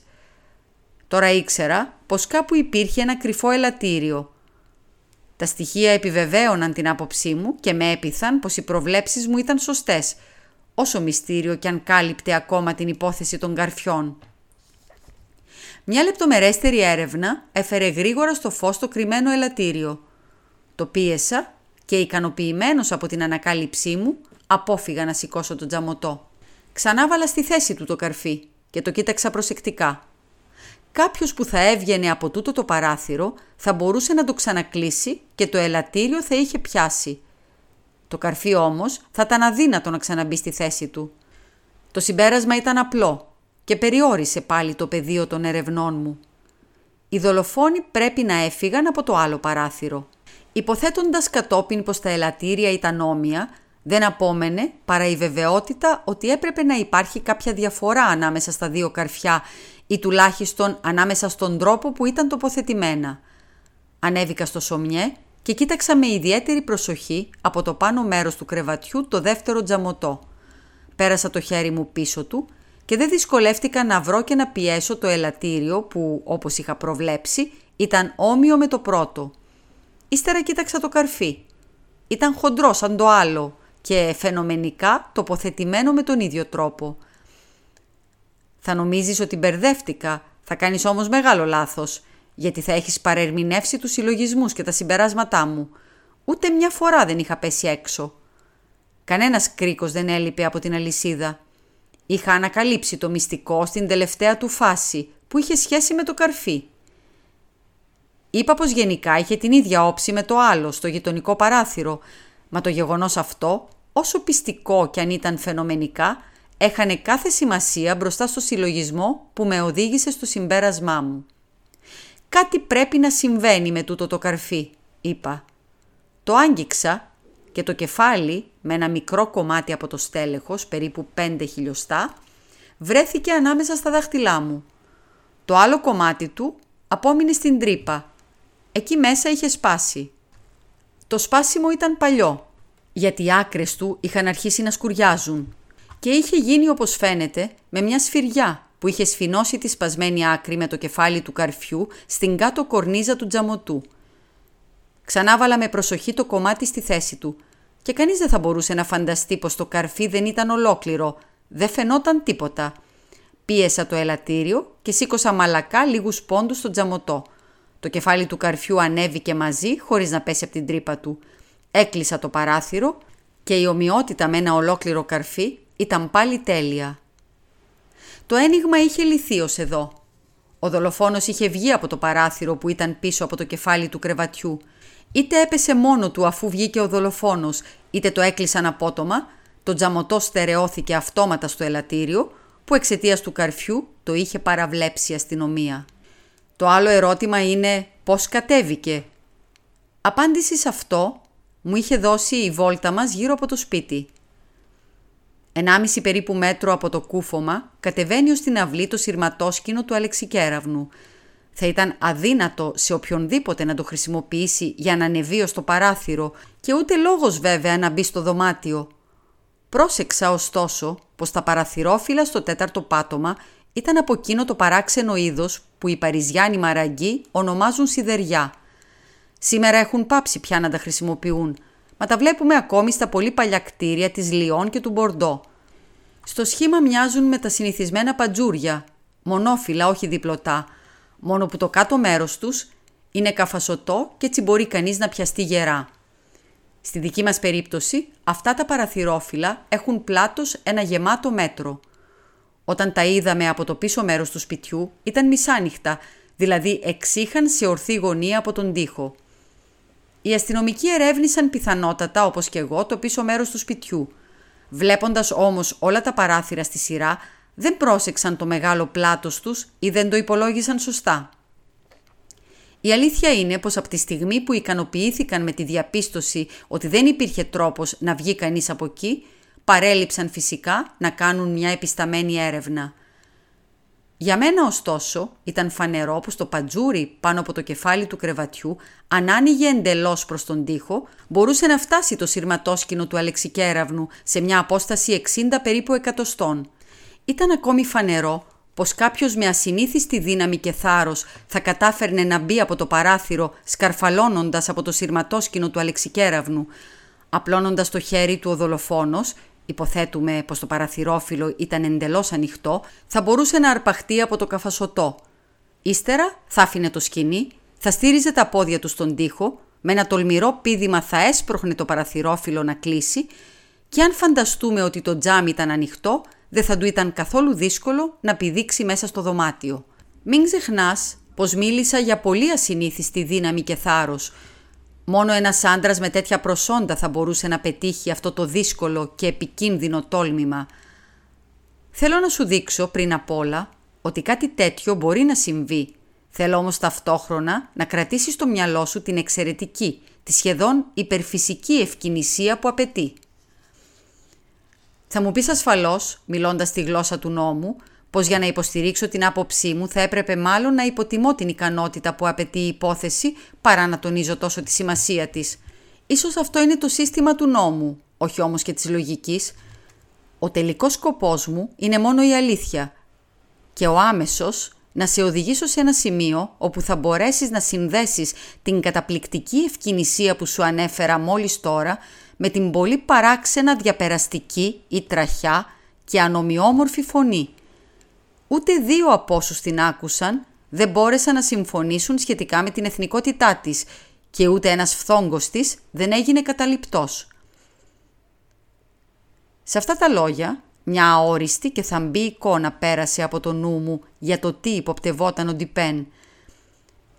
Μου φάνηκε πως λίγο ακόμα και θα καταλάβαινα τι εννοούσε όπως πολλές φορές οι άνθρωποι κάτι πάνε να θυμηθούν χωρίς τελικά να το καταφέρνουν. Ο φίλος μου συνέχισε. «Θα δεις», μου είπε, «ότι από το ερώτημα πώς βγήκε, πέρασα στο πώς μπήκε. Ο σκοπός μου ήταν να αποδείξω πως και τα δύο έγιναν με τον ίδιο τρόπο και από το ίδιο μέρος. Ας γυρίσουμε όμως στο εσωτερικό του δωματίου και ας εξετάσουμε όλες τις ενδείξεις. Είπαν πως τα συρτάρια της τουαλέτας είχαν λαιλατηθεί και ωστόσο ορισμένα βρέθηκαν άθικτα. Εδώ το συμπέρασμα είναι παράλογο. Είναι μια απλή υποψία, μια πολύ ανόητη υποψία και τίποτα περισσότερο. Πώς είναι δυνατόν να ξέρουμε αν τα συρτάρια της τουαλέτας περιείχαν και κάτι άλλο εκτός από αυτά τα λίγα ρούχα; Η κυρία Λεσπανάη και η κόρη της ζούσαν τελείως αποτραβηγμένες, δεν έβλεπαν κόσμο και έβγαιναν σπάνια και είναι απίθανο να χρειάζονταν πολλά φορέματα.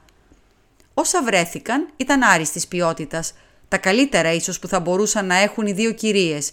Γιατί να μην τα προτιμήσει ο κλέφτης, γιατί να μην τα πάρει όλα; Με λίγα λόγια, γιατί να εγκαταλείψει 4.000 φράγκα σε χρυσό και να φορτωθεί ένα αμπόγο ασπρόρουχα; Το χρυσάφι το άφησαν.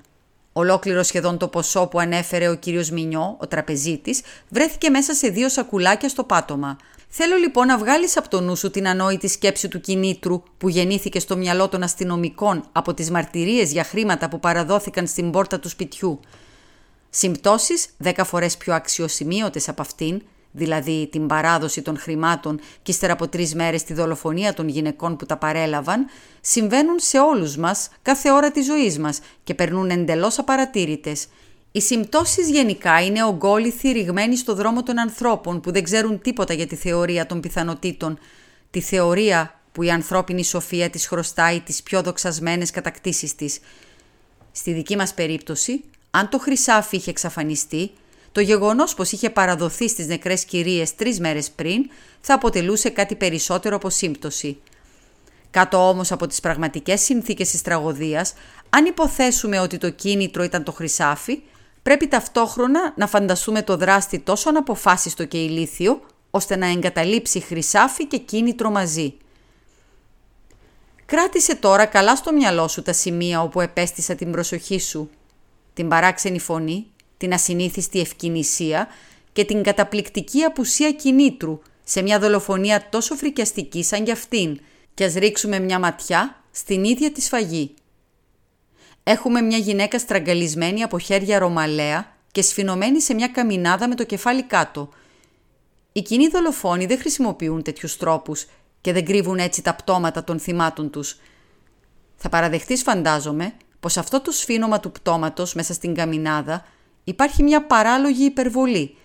Κάτι εντελώς ασυμβίβαστο με όσα ξέρουμε γενικά για τις ανθρώπινες πράξεις, ακόμα και αν υποθέσουμε πως οι δράστες είναι οι πιο διαστραμμένοι άνθρωποι του κόσμου.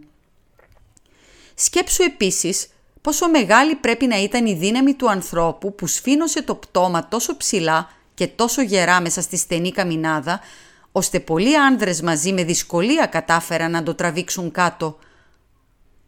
Ας πάμε τώρα σε άλλες ενδείξεις για το πώς χρησιμοποιήθηκε η καταπληκτική αυτή Ρώμη. Στο τζάκι ήταν χοντρές στούφες. Πολύ χοντρές στούφες από ψαρά ανθρώπινα μαλλιά. Αυτές οι τούφες είχαν ξεριζωθεί.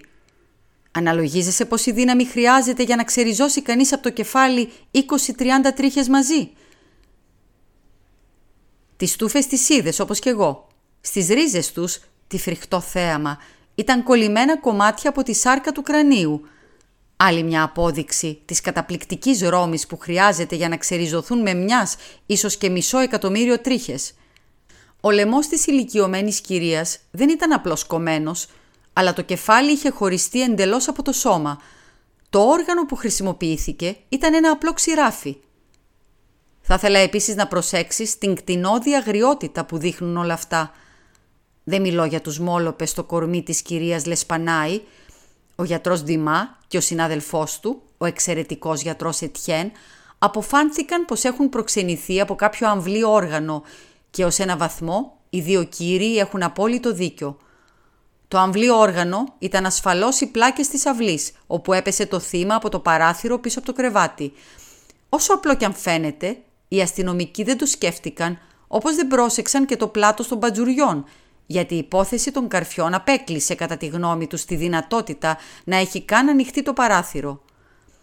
Αν τώρα, μαζί με όλα αυτά, σκεφτείς την περίεργη ανακατοσούρα που επικρατούσε στο δωμάτιο, φτάνουμε πια στο σημείο να συνδυάσουμε την καταπληκτική ευκαινησία, την υπεράνθρωπη δύναμη, την κτηνόδη αγριότητα, την ανέτεια σφαγή την έξαλλη μανία, απόλυτα ξένη προς τον άνθρωπο και τη φωνή που μιλάει μια γλώσσα ακατανόητη σε ανθρώπους από διάφορες χώρες, γλώσσα που δεν έχει κανένα ξεκάθαρο και καταληπτό φθόγκο.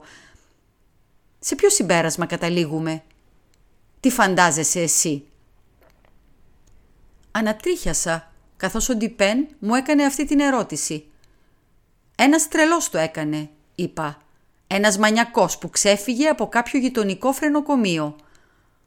Από μια άποψη, αποκρίθηκε ο φίλος μου, η σκέψη σου δεν είναι άστοχη.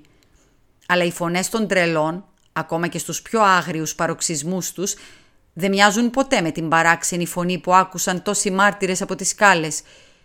Οι τρελοί ανήκουν σε κάποια εθνικότητα και όσο ασυνάρτητη κι αν είναι η γλώσσα τους, οι συλλαβές των λέξεων δεν πάβουν να έχουν κάποια συνάφεια μεταξύ τους – Άλλωστε, τα μαλλιά ενός τρελού δεν είναι ποτέ σαν τις τρίχες που κρατώ στο χέρι μου.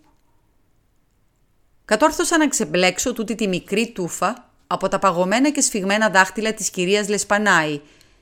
Για πες μου, τι λες τώρα; «Διπέν», φώναξε εκνευρισμένος. «Τούτες οι τρίχες δεν είναι ανθρώπινες». «Δεν είπα εγώ πως είναι», απάντησε ψύχρεμα ο φίλος μου.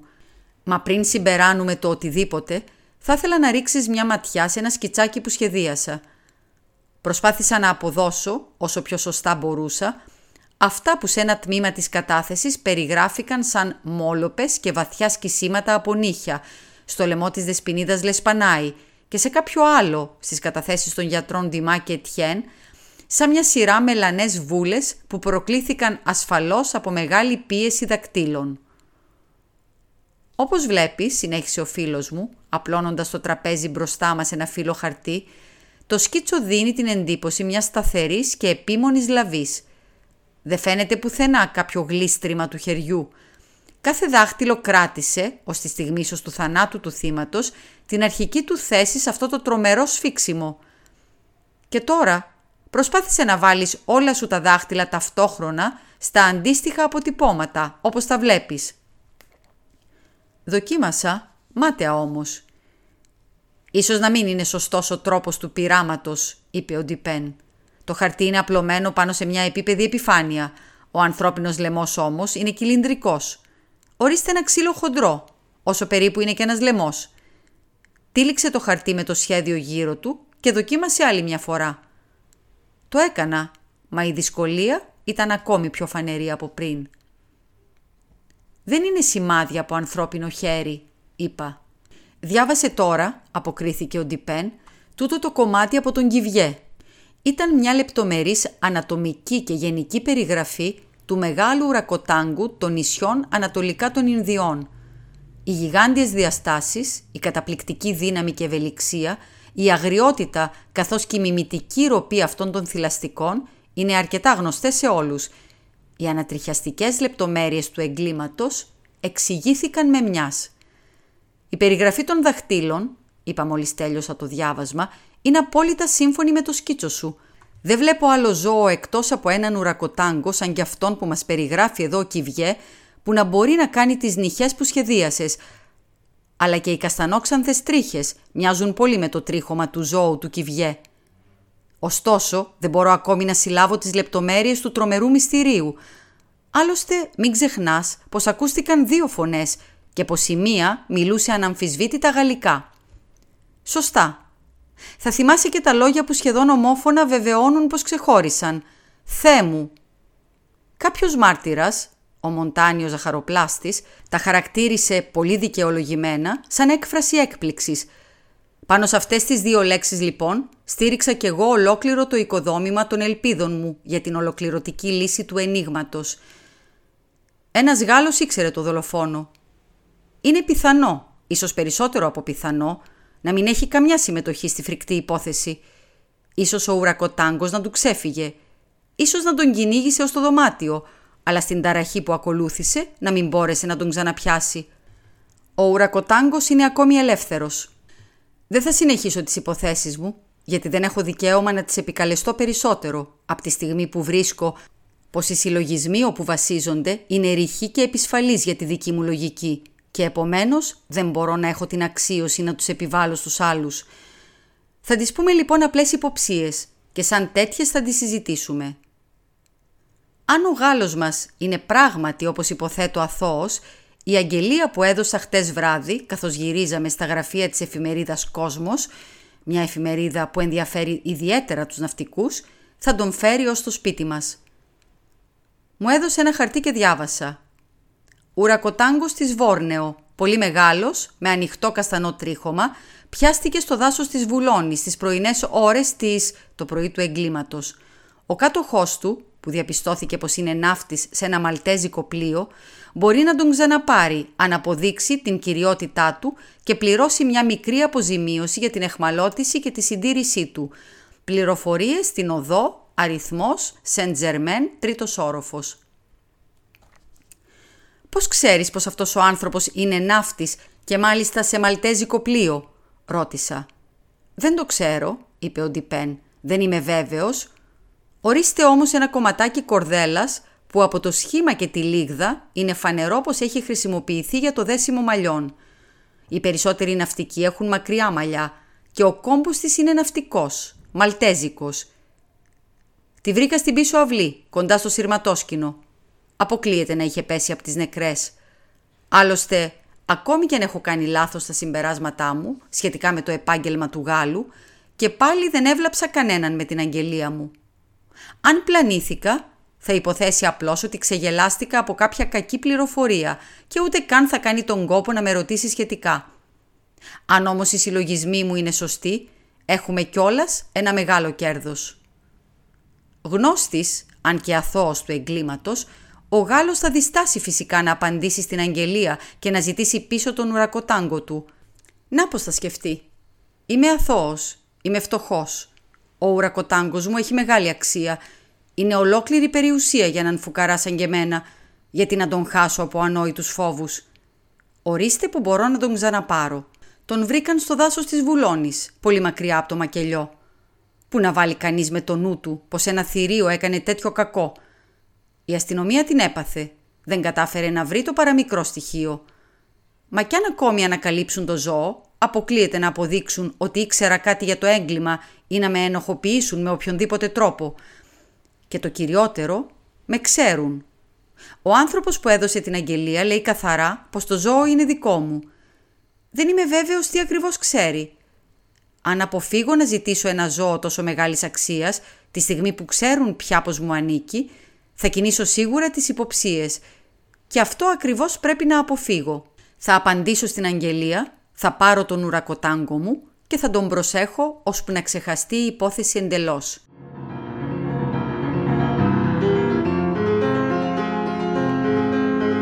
Εκείνη τη στιγμή ακούσαμε βήματα στις σκάλες. «Να κρατάς έτοιμα τα πιστόλια σου», είπε ο Ντιπέν. «Μην τα χρησιμοποιήσεις όμως, ούτε να τα δείξεις αν δεν σου κάνω σινιάλο» είχαμε αφήσει ανοιχτή την εξώπορτα και ο επισκέπτης μας μπήκε χωρίς να χτυπήσει. Ανέβηκε λίγα σκαλιά, στάθηκε αναποφάσιστος, ύστερα άρχισε να κατεβαίνει.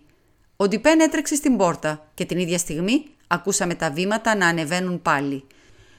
Τούτη τη φορά ο αόρατος επισκέπτης ανέβηκε αποφασιστικά και χτύπησε την πόρτα μας. «Περάστε», είπε πρόσχαρα ο Ντιπέν. Ένας άντρας μπήκε. Ήταν σίγουρα ναυτικός, ψηλός, γεροδεμένος, με δυνατούς μειώνες, από εκείνους που δεν λογαριάζουν τίποτα και γενικά συμπαθητικός τύπος. Το πρόσωπό του πολύ ηλιοκαμένο.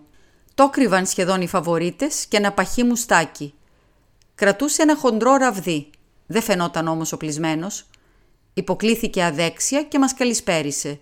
Τα γαλλικά του, μόλο που είχαν την έντονη προφορά του Νεσατέλ, Έδειχναν ωστόσο πως ο επισκέπτης μας ήταν από το Παρίσι. «Κάθισε φίλε μου», του είπε ο Ντιπέν. «Υποθέτω πως έρχεσαι για τον ουρακοτάγκο. Λόγω τιμή σε ζηλεύω που έχεις ένα τέτοιο ζώο. Είναι πολύ όμορφος και φαντάζομαι πως ταξίζει πολλά. Πόσων χρονών λες να είναι» Ο ναύτης πήρε μια βαθιά ανάσα, σαν να λυτρωνόταν από ένα αφόρητο βάρος και ύστερα αποκρίθηκε με περισσότερη σιγουριά. «Δεν ξέρω, Μα δεν φαντάζομαι να είναι μεγαλύτερος από τεσσάρων-πέντε χρονών. Εδώ τον έχετε; Όχι, δεν μας βόλευε να τον κρατήσουμε εδώ, είπε ο Ντιπέν. Είναι σε ένα στάβλο εδώ κοντά, στην οδό Ντιπούρ.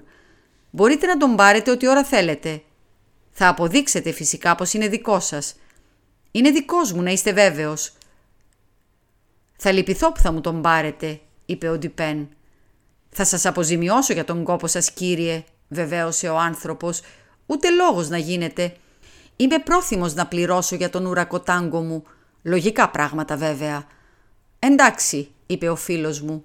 Χαίρομαι που μου το λέτε. Για να δούμε πώς αναζητήσω. Ω, θα σας πω. Η αμοιβή μου θα είναι οι πληροφορίες που θα μου δώσετε για τη διπλή δολοφονία της οδού Μόργ. Τις τελευταίες λέξεις ο Ντιπέν τις πρόφερε πολύ αργά και πολύ ήρεμα. Το ίδιο ήρεμα πήγε στην πόρτα, την κλείδωσε από μέσα και έβαλε το κλειδί στην τσέπη του. Ύστερα έβγαλε από τον κόρφο του ένα πιστόλι και εντελώς ατάραχος το άφησε πάνω στο τραπέζι. Το πρόσωπο του ναυτικού κοκκίνησε σαν να πνιγόταν. Σηκώθηκε απότομα και άδραξε το ραβδί του. Την επόμενη στιγμή όμως σοριάστηκε τρέμοντας σύγκορμος στο κάθισμά του, χλωμός σαν νεκρός. Δεν είπε λέξη τον λυπήθηκα από τα βάθη της καρδιάς μου. Φίλε μου, είπε ο Ντιπέν ευγενικά, άδικα τρομάζεις. Δεν έχουμε σκοπό να σου κάνουμε κακό. Σου δίνω το λόγο της τιμής μου σαν τζέντλεμαν και σαν Γάλλος πως δεν θέλουμε το κακό σου. Ξέρω καλά πως δεν ευθύνεσαι για τα φρικτά εγκλήματα της οδού Μόργ. Δεν θα σε ωφελήσει όμως σε τίποτα να αρνηθείς ότι κατά κάποιον τρόπο είσαι μπλεγμένος στην υπόθεση. Από όσα σου είπα ως τώρα, θα έχεις καταλάβει πως έχω τις πληροφορίες μου σχετικά με την υπόθεση. Να πως ακριβώς έχουν τα πράγματα. Δεν έκανες τίποτα που θα μπορούσες να το έχεις αποφύγει. Τίποτα που να σε ενοχοποιεί. Και δεν έκλεψες σε μια στιγμή που θα μπορούσες να κλέψεις ατιμόρυτα. Δεν έχεις τίποτα να κρύψεις. Δεν έχεις κανένα λόγο να κρύβεσαι. Και απ' την άλλη μεριά είναι θέμα τιμής να ομολογήσεις όλα όσα ξέρεις. Ένας αθώος είναι τώρα φυλακισμένος και κατηγορείται για το έγκλημα που εσύ μπορείς να φανερώσεις το δράστη του. Ο ναύτης είχε ξαναβρει την αυτοκυριαρχία του όσο μιλούσε ο Ντιπέν. Η αρχική του αυτοπεποίθηση όμως είχε πια εξαφανιστεί. «Με τη βοήθεια του Θεού», είπε σε λίγο, «θα σας πω όλα όσα ξέρω. Μα δεν φαντάζομαι να πιστέψετε ούτε τα μισά. Θα ήμουν τρελός αν περίμενα κάτι τέτοιο. Κι όμως είμαι αθώος. Θα σας ανοίξω την καρδιά μου και ας πεθάνω. Ορίστε με λίγα λόγια τι μας διηγήθηκε. Τον τελευταίο καιρό είχε κάνει ένα ταξίδι στο Ινδικό Αρχιπέλαγος. Με μερικούς συντρόφους του ξεμπαρκάρισαν στο Βόρνεο και έκαναν μια εκδρομή στο εσωτερικό του νησιού. Ο ίδιος μαζί με ένα σύντροφό του έπιασαν ζωντανό τον ουρακοτάγκο. Ο φίλος του όμως πέθανε και το ζώο απόμεινε αποκλειστικά δικό του.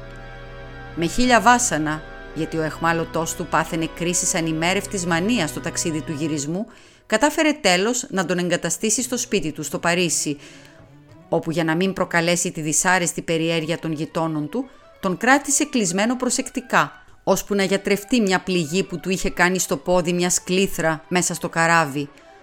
Ο απότερος σκοπός του ήταν να το πουλήσει.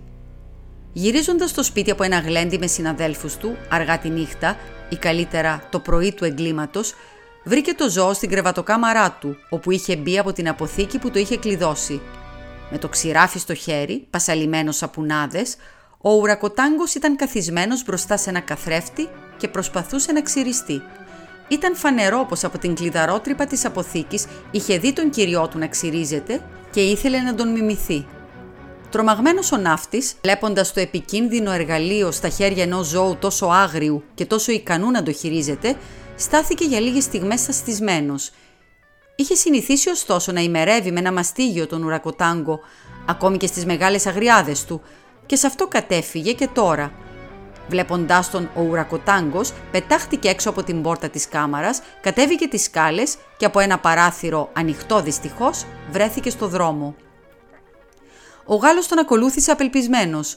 Ο πίθηκος με το ξηράφι πάντα στο χέρι στάθηκε κάποια στιγμή να κοιτάξει πίσω του και να φοβερήσει με μορφασμούς και χειρονομίες το διώκτη του που τον είχε σχεδόν φτάσει και άρχισε πάλι να τρέχει. Το κυνηγητό συνεχίστηκε αρκετή ώρα. Πλησίαζε τρεις και οι δρόμοι ήταν έρημοι και σιωπηλοί. Καθώς κατέβαιναν μια πάροδο πίσω από την οδό Μόργκ, τράβηξε την προσοχή του δραπέτη ένα φως που έλαμπε από το ανοιχτό παράθυρο της κρεβατοκάμαρας της κυρίας Λεσπανάη, στο τέταρτο πάτωμα. Όρμησε στο σπίτι, είδε το σειρματόσκηνο του Αλεξικέραυνου, σκαρφάλωσε με ασύλληπτη ευελιξία, άδραξε το παραθυρόφυλλο που ήταν ορθάνυχτο, κρεμάστηκε στον αέρα και πήδηξε στο κεφάλι του κρεβατιού. Για όλα αυτά δεν χρειάστηκε περισσότερο από ένα λεπτό της ώρας – ο ουρακοτάγκος κλώτσισε το παραθυρόφυλλο μπαίνοντας στο δωμάτιο και έτσι έμεινε ανοιχτό. Ο ναύτης στο μεταξύ ένιωθε ανακούφιση και ανησυχία μαζί. Τώρα είχε μεγάλες ελπίδες πως θα ξανά πιανε τον πίθηκο, γιατί μόνο με το σειρματόσκηνο θα μπορούσε να ξαναφύγει από την παγίδα που πιάστηκε μόνος του. Είχε όμως και σοβαρούς λόγους να ανησυχεί για όσα πιθανότατα θα έκανε μέσα στο σπίτι. Αυτή η τελευταία σκέψη τον ανάγκασε να ακολουθήσει το δραπέτη. Το σειρματόσκηνο δεν δυσκόλευε βέβαια καθόλου ένα ναύτη, συνηθισμένο να σκαρφαλώνει στα ψηλά κατάρτια των πλοίων, αλλά όταν έφτασε στο ύψος του παραθύρου, που ήταν σε αρκετή απόσταση στα αριστερά του, ήταν αδύνατο να προχωρήσει. Το μόνο που μπόρεσε να κάνει ήταν να γύρει στο πλάι και να ρίξει μια ματιά μέσα στο δωμάτιο. Λίγο έλειψε να γκρεμιστεί κάτω από τη φρίκη. Την ίδια στιγμή έσκησαν το σκοτάδι της νύχτας οι ανατριχιαστικές κραυγές που ξύπνησαν τους κοιμισμένους γείτονες. Η κυρία Λεσπανάη και η κόρη της, με τα νυχτικά τους, φαίνεται πως έβαζαν τάξη σε μερικά χαρτιά στο σιδερένιο χρηματοκιβώτιο που αναφέραμε και το είχαν τραβήξει στο κέντρο του δωματίου. Ήταν ανοιχτό και το περιεχόμενό τους σκορπισμένο στο πάτωμα. Τα θύματα πρέπει να είχαν γυρισμένη τη ράχη στο παράθυρο. Και αν κρίνουμε από το διάστημα που μεσολάβησε από τη στιγμή που μπήκε ο πίθηκος ως τη στιγμή που ακούστηκαν οι πρώτες κραυγές, είναι φανερό πως δεν τον πρόσεξαν αμέσως. Όσο για το παραθυρόφυλλο, ήταν πολύ φυσικό να νομίσουν ότι το είχε χτυπήσει στον τοίχο ο άνεμος. Τη στιγμή που ο ναύτης κοιτούσε στο δωμάτιο, το γιγάντιο ζώο είχε αρπάξει από τα μαλλιά την κυρία Λεσπανάη, τα είχε λιτά για να τα χτενίσει και περνούσε το ξηράφι πάνω στο πρόσωπό της με τις χαρακτηριστικές κινήσεις του κουρέα. Η κόρη ήταν ξαπλωμένη, ακίνητη, με το πρόσωπο στο πάτωμα, είχε λιποθυμήσει. Οι φωνές και οι πάλι της ηλικιωμένης γυναίκας, τότε πρέπει να τις ξερίζωσε και την τούφα από τα μαλλιά της, άλλαξαν απότομα τις ειρηνικές διαθέσεις του ουρακοτάγκου. Θύμωσε και αγρίεψε, μια αποφασιστική κίνηση και το μειώδες χέρι του χώρισε σχεδόν εντελώς το κεφάλι από το κορμί της. Το αίμα φούντωσε το θυμό του και τον έκανε μανιακό. Τα μάτια του πετούσαν φωτιές και τρίζοντας τα δόντια του πήδηξε εξαγριωμένος στο ξαπλωμένο κορμί της κοπέλας και έσφιξε με τα τρομερά του δάχτυλα το λαιμό της, ώσπου ξεψύχησε. Οι άγριες, ανήσυχες ματιές του στάθηκαν για μια στιγμή πάνω από το κεφάλι του κρεβατιού, στο παράθυρο, και είδε το πρόσωπο του κυρίου του που μόλις ξεχώριζε κατάχλωμο και παγωμένο από τη φρίκη. Η λύσα του ζώου, που χωρίς αμφιβολία είχε ακόμα στο νου του το τρομερό μαστίγιο, έγινε αμέσως τρόμος. Ξέροντας πως ο κύριος του θα τον τιμωρούσε για αυτό που είχε κάνει, προσπάθησε να κρύψει τα ματωμένα θύματα και άρχισε να πηδάει ολόγυρα στην κάμαρα σε μια κρίση αγωνίας και φόβου. Στο πέρασμά του πετούσε και έσπαζε τα έπιπλα και τράβηξε το στρώμα από το κρεβάτι. Στο τέλος, άρπαξε πρώτα το πτώμα της κόρης και το έσπρωξε στην καμινάδα, όπως το βρήκαν, και ύστερα της ηλικιωμένης κυρίας που το εξφενδόνησε έξω από το παράθυρο. Καθώς ο πίθηκος πλησίαζε στο κούφωμα με το ακροτηριασμένο φορτίο του, ο ναύτης πιάστηκε έντρομος από το σειρματόσκηνο, γλίστρισε όπως όπως στην αυλή και έτρεξε στο σπίτι του. Φοβήθηκε τόσο πολύ τις συνέπειες της φαγής που αδιαφόρησε εντελώς για την τύχη του ουρακοτάγκου του. Τα λόγια που άκουσαν οι γείτονες και οι αστυνομικοί από τη σκάλα ήταν τα επιφωνήματα φρίκης του Γάλλου ανακατεμένα με τις σατανικές κραυγές του ζώου. Δεν έχω σχεδόν τίποτα άλλο να προσθέσω. Φαίνεται πως ο ουρακοτάγκος κατέβηκε πάλι από το σειρματόσκηνο λίγο πριν σπάσουν την πόρτα. Το παράθυρο θα έκλεισε μόνο του πίσω του. Ύστερα από μερικές μέρες τον έπιασε ο κυριός του και τον πούλησε ακριβά στο ζωολογικό κήπο. Τον Λεμπόν τον άφησαν ελεύθερο αμέσως μόλις διηγηθήκαμε τα τραγικά γεγονότα με ορισμένα σχόλια του Ντιπέν στο διευθυντή της αστυνομίας.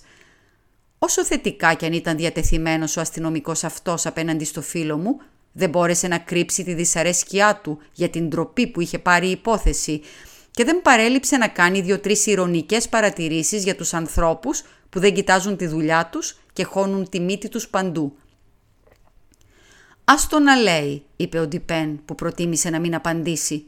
«Είμαι ικανοποιημένος γιατί τον νίκησα στην έδρα του. Δεν είναι ωστόσο καθόλου παράξενο που δεν μπόρεσε να λύσει τούτο το μυστήριο. Είναι πολύ πιο φυσικό από όσο φαντάζεσαι, γιατί πράγματι ο φίλος μας, ο διευθυντής, είναι πολύ πονηρός για να είναι βαθύς. Η σοφία του δεν έχει θεμέλια. Είναι όλη κεφάλι, χωρίς κορμί. Σαν τις εικόνες της θεάς Λαβέρνας ή αν προτιμάς, μόνο κεφάλι και ώμη, σαν μπακαλιάρος.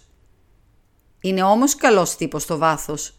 Μ' αρέσει ιδιαίτερα για τη μανία του να αρνιέται ό,τι υπάρχει και να εξηγεί το ανύπαρκτο. Σε αυτήν ακριβώς την τέχνη χρωστάει τη φήμη του.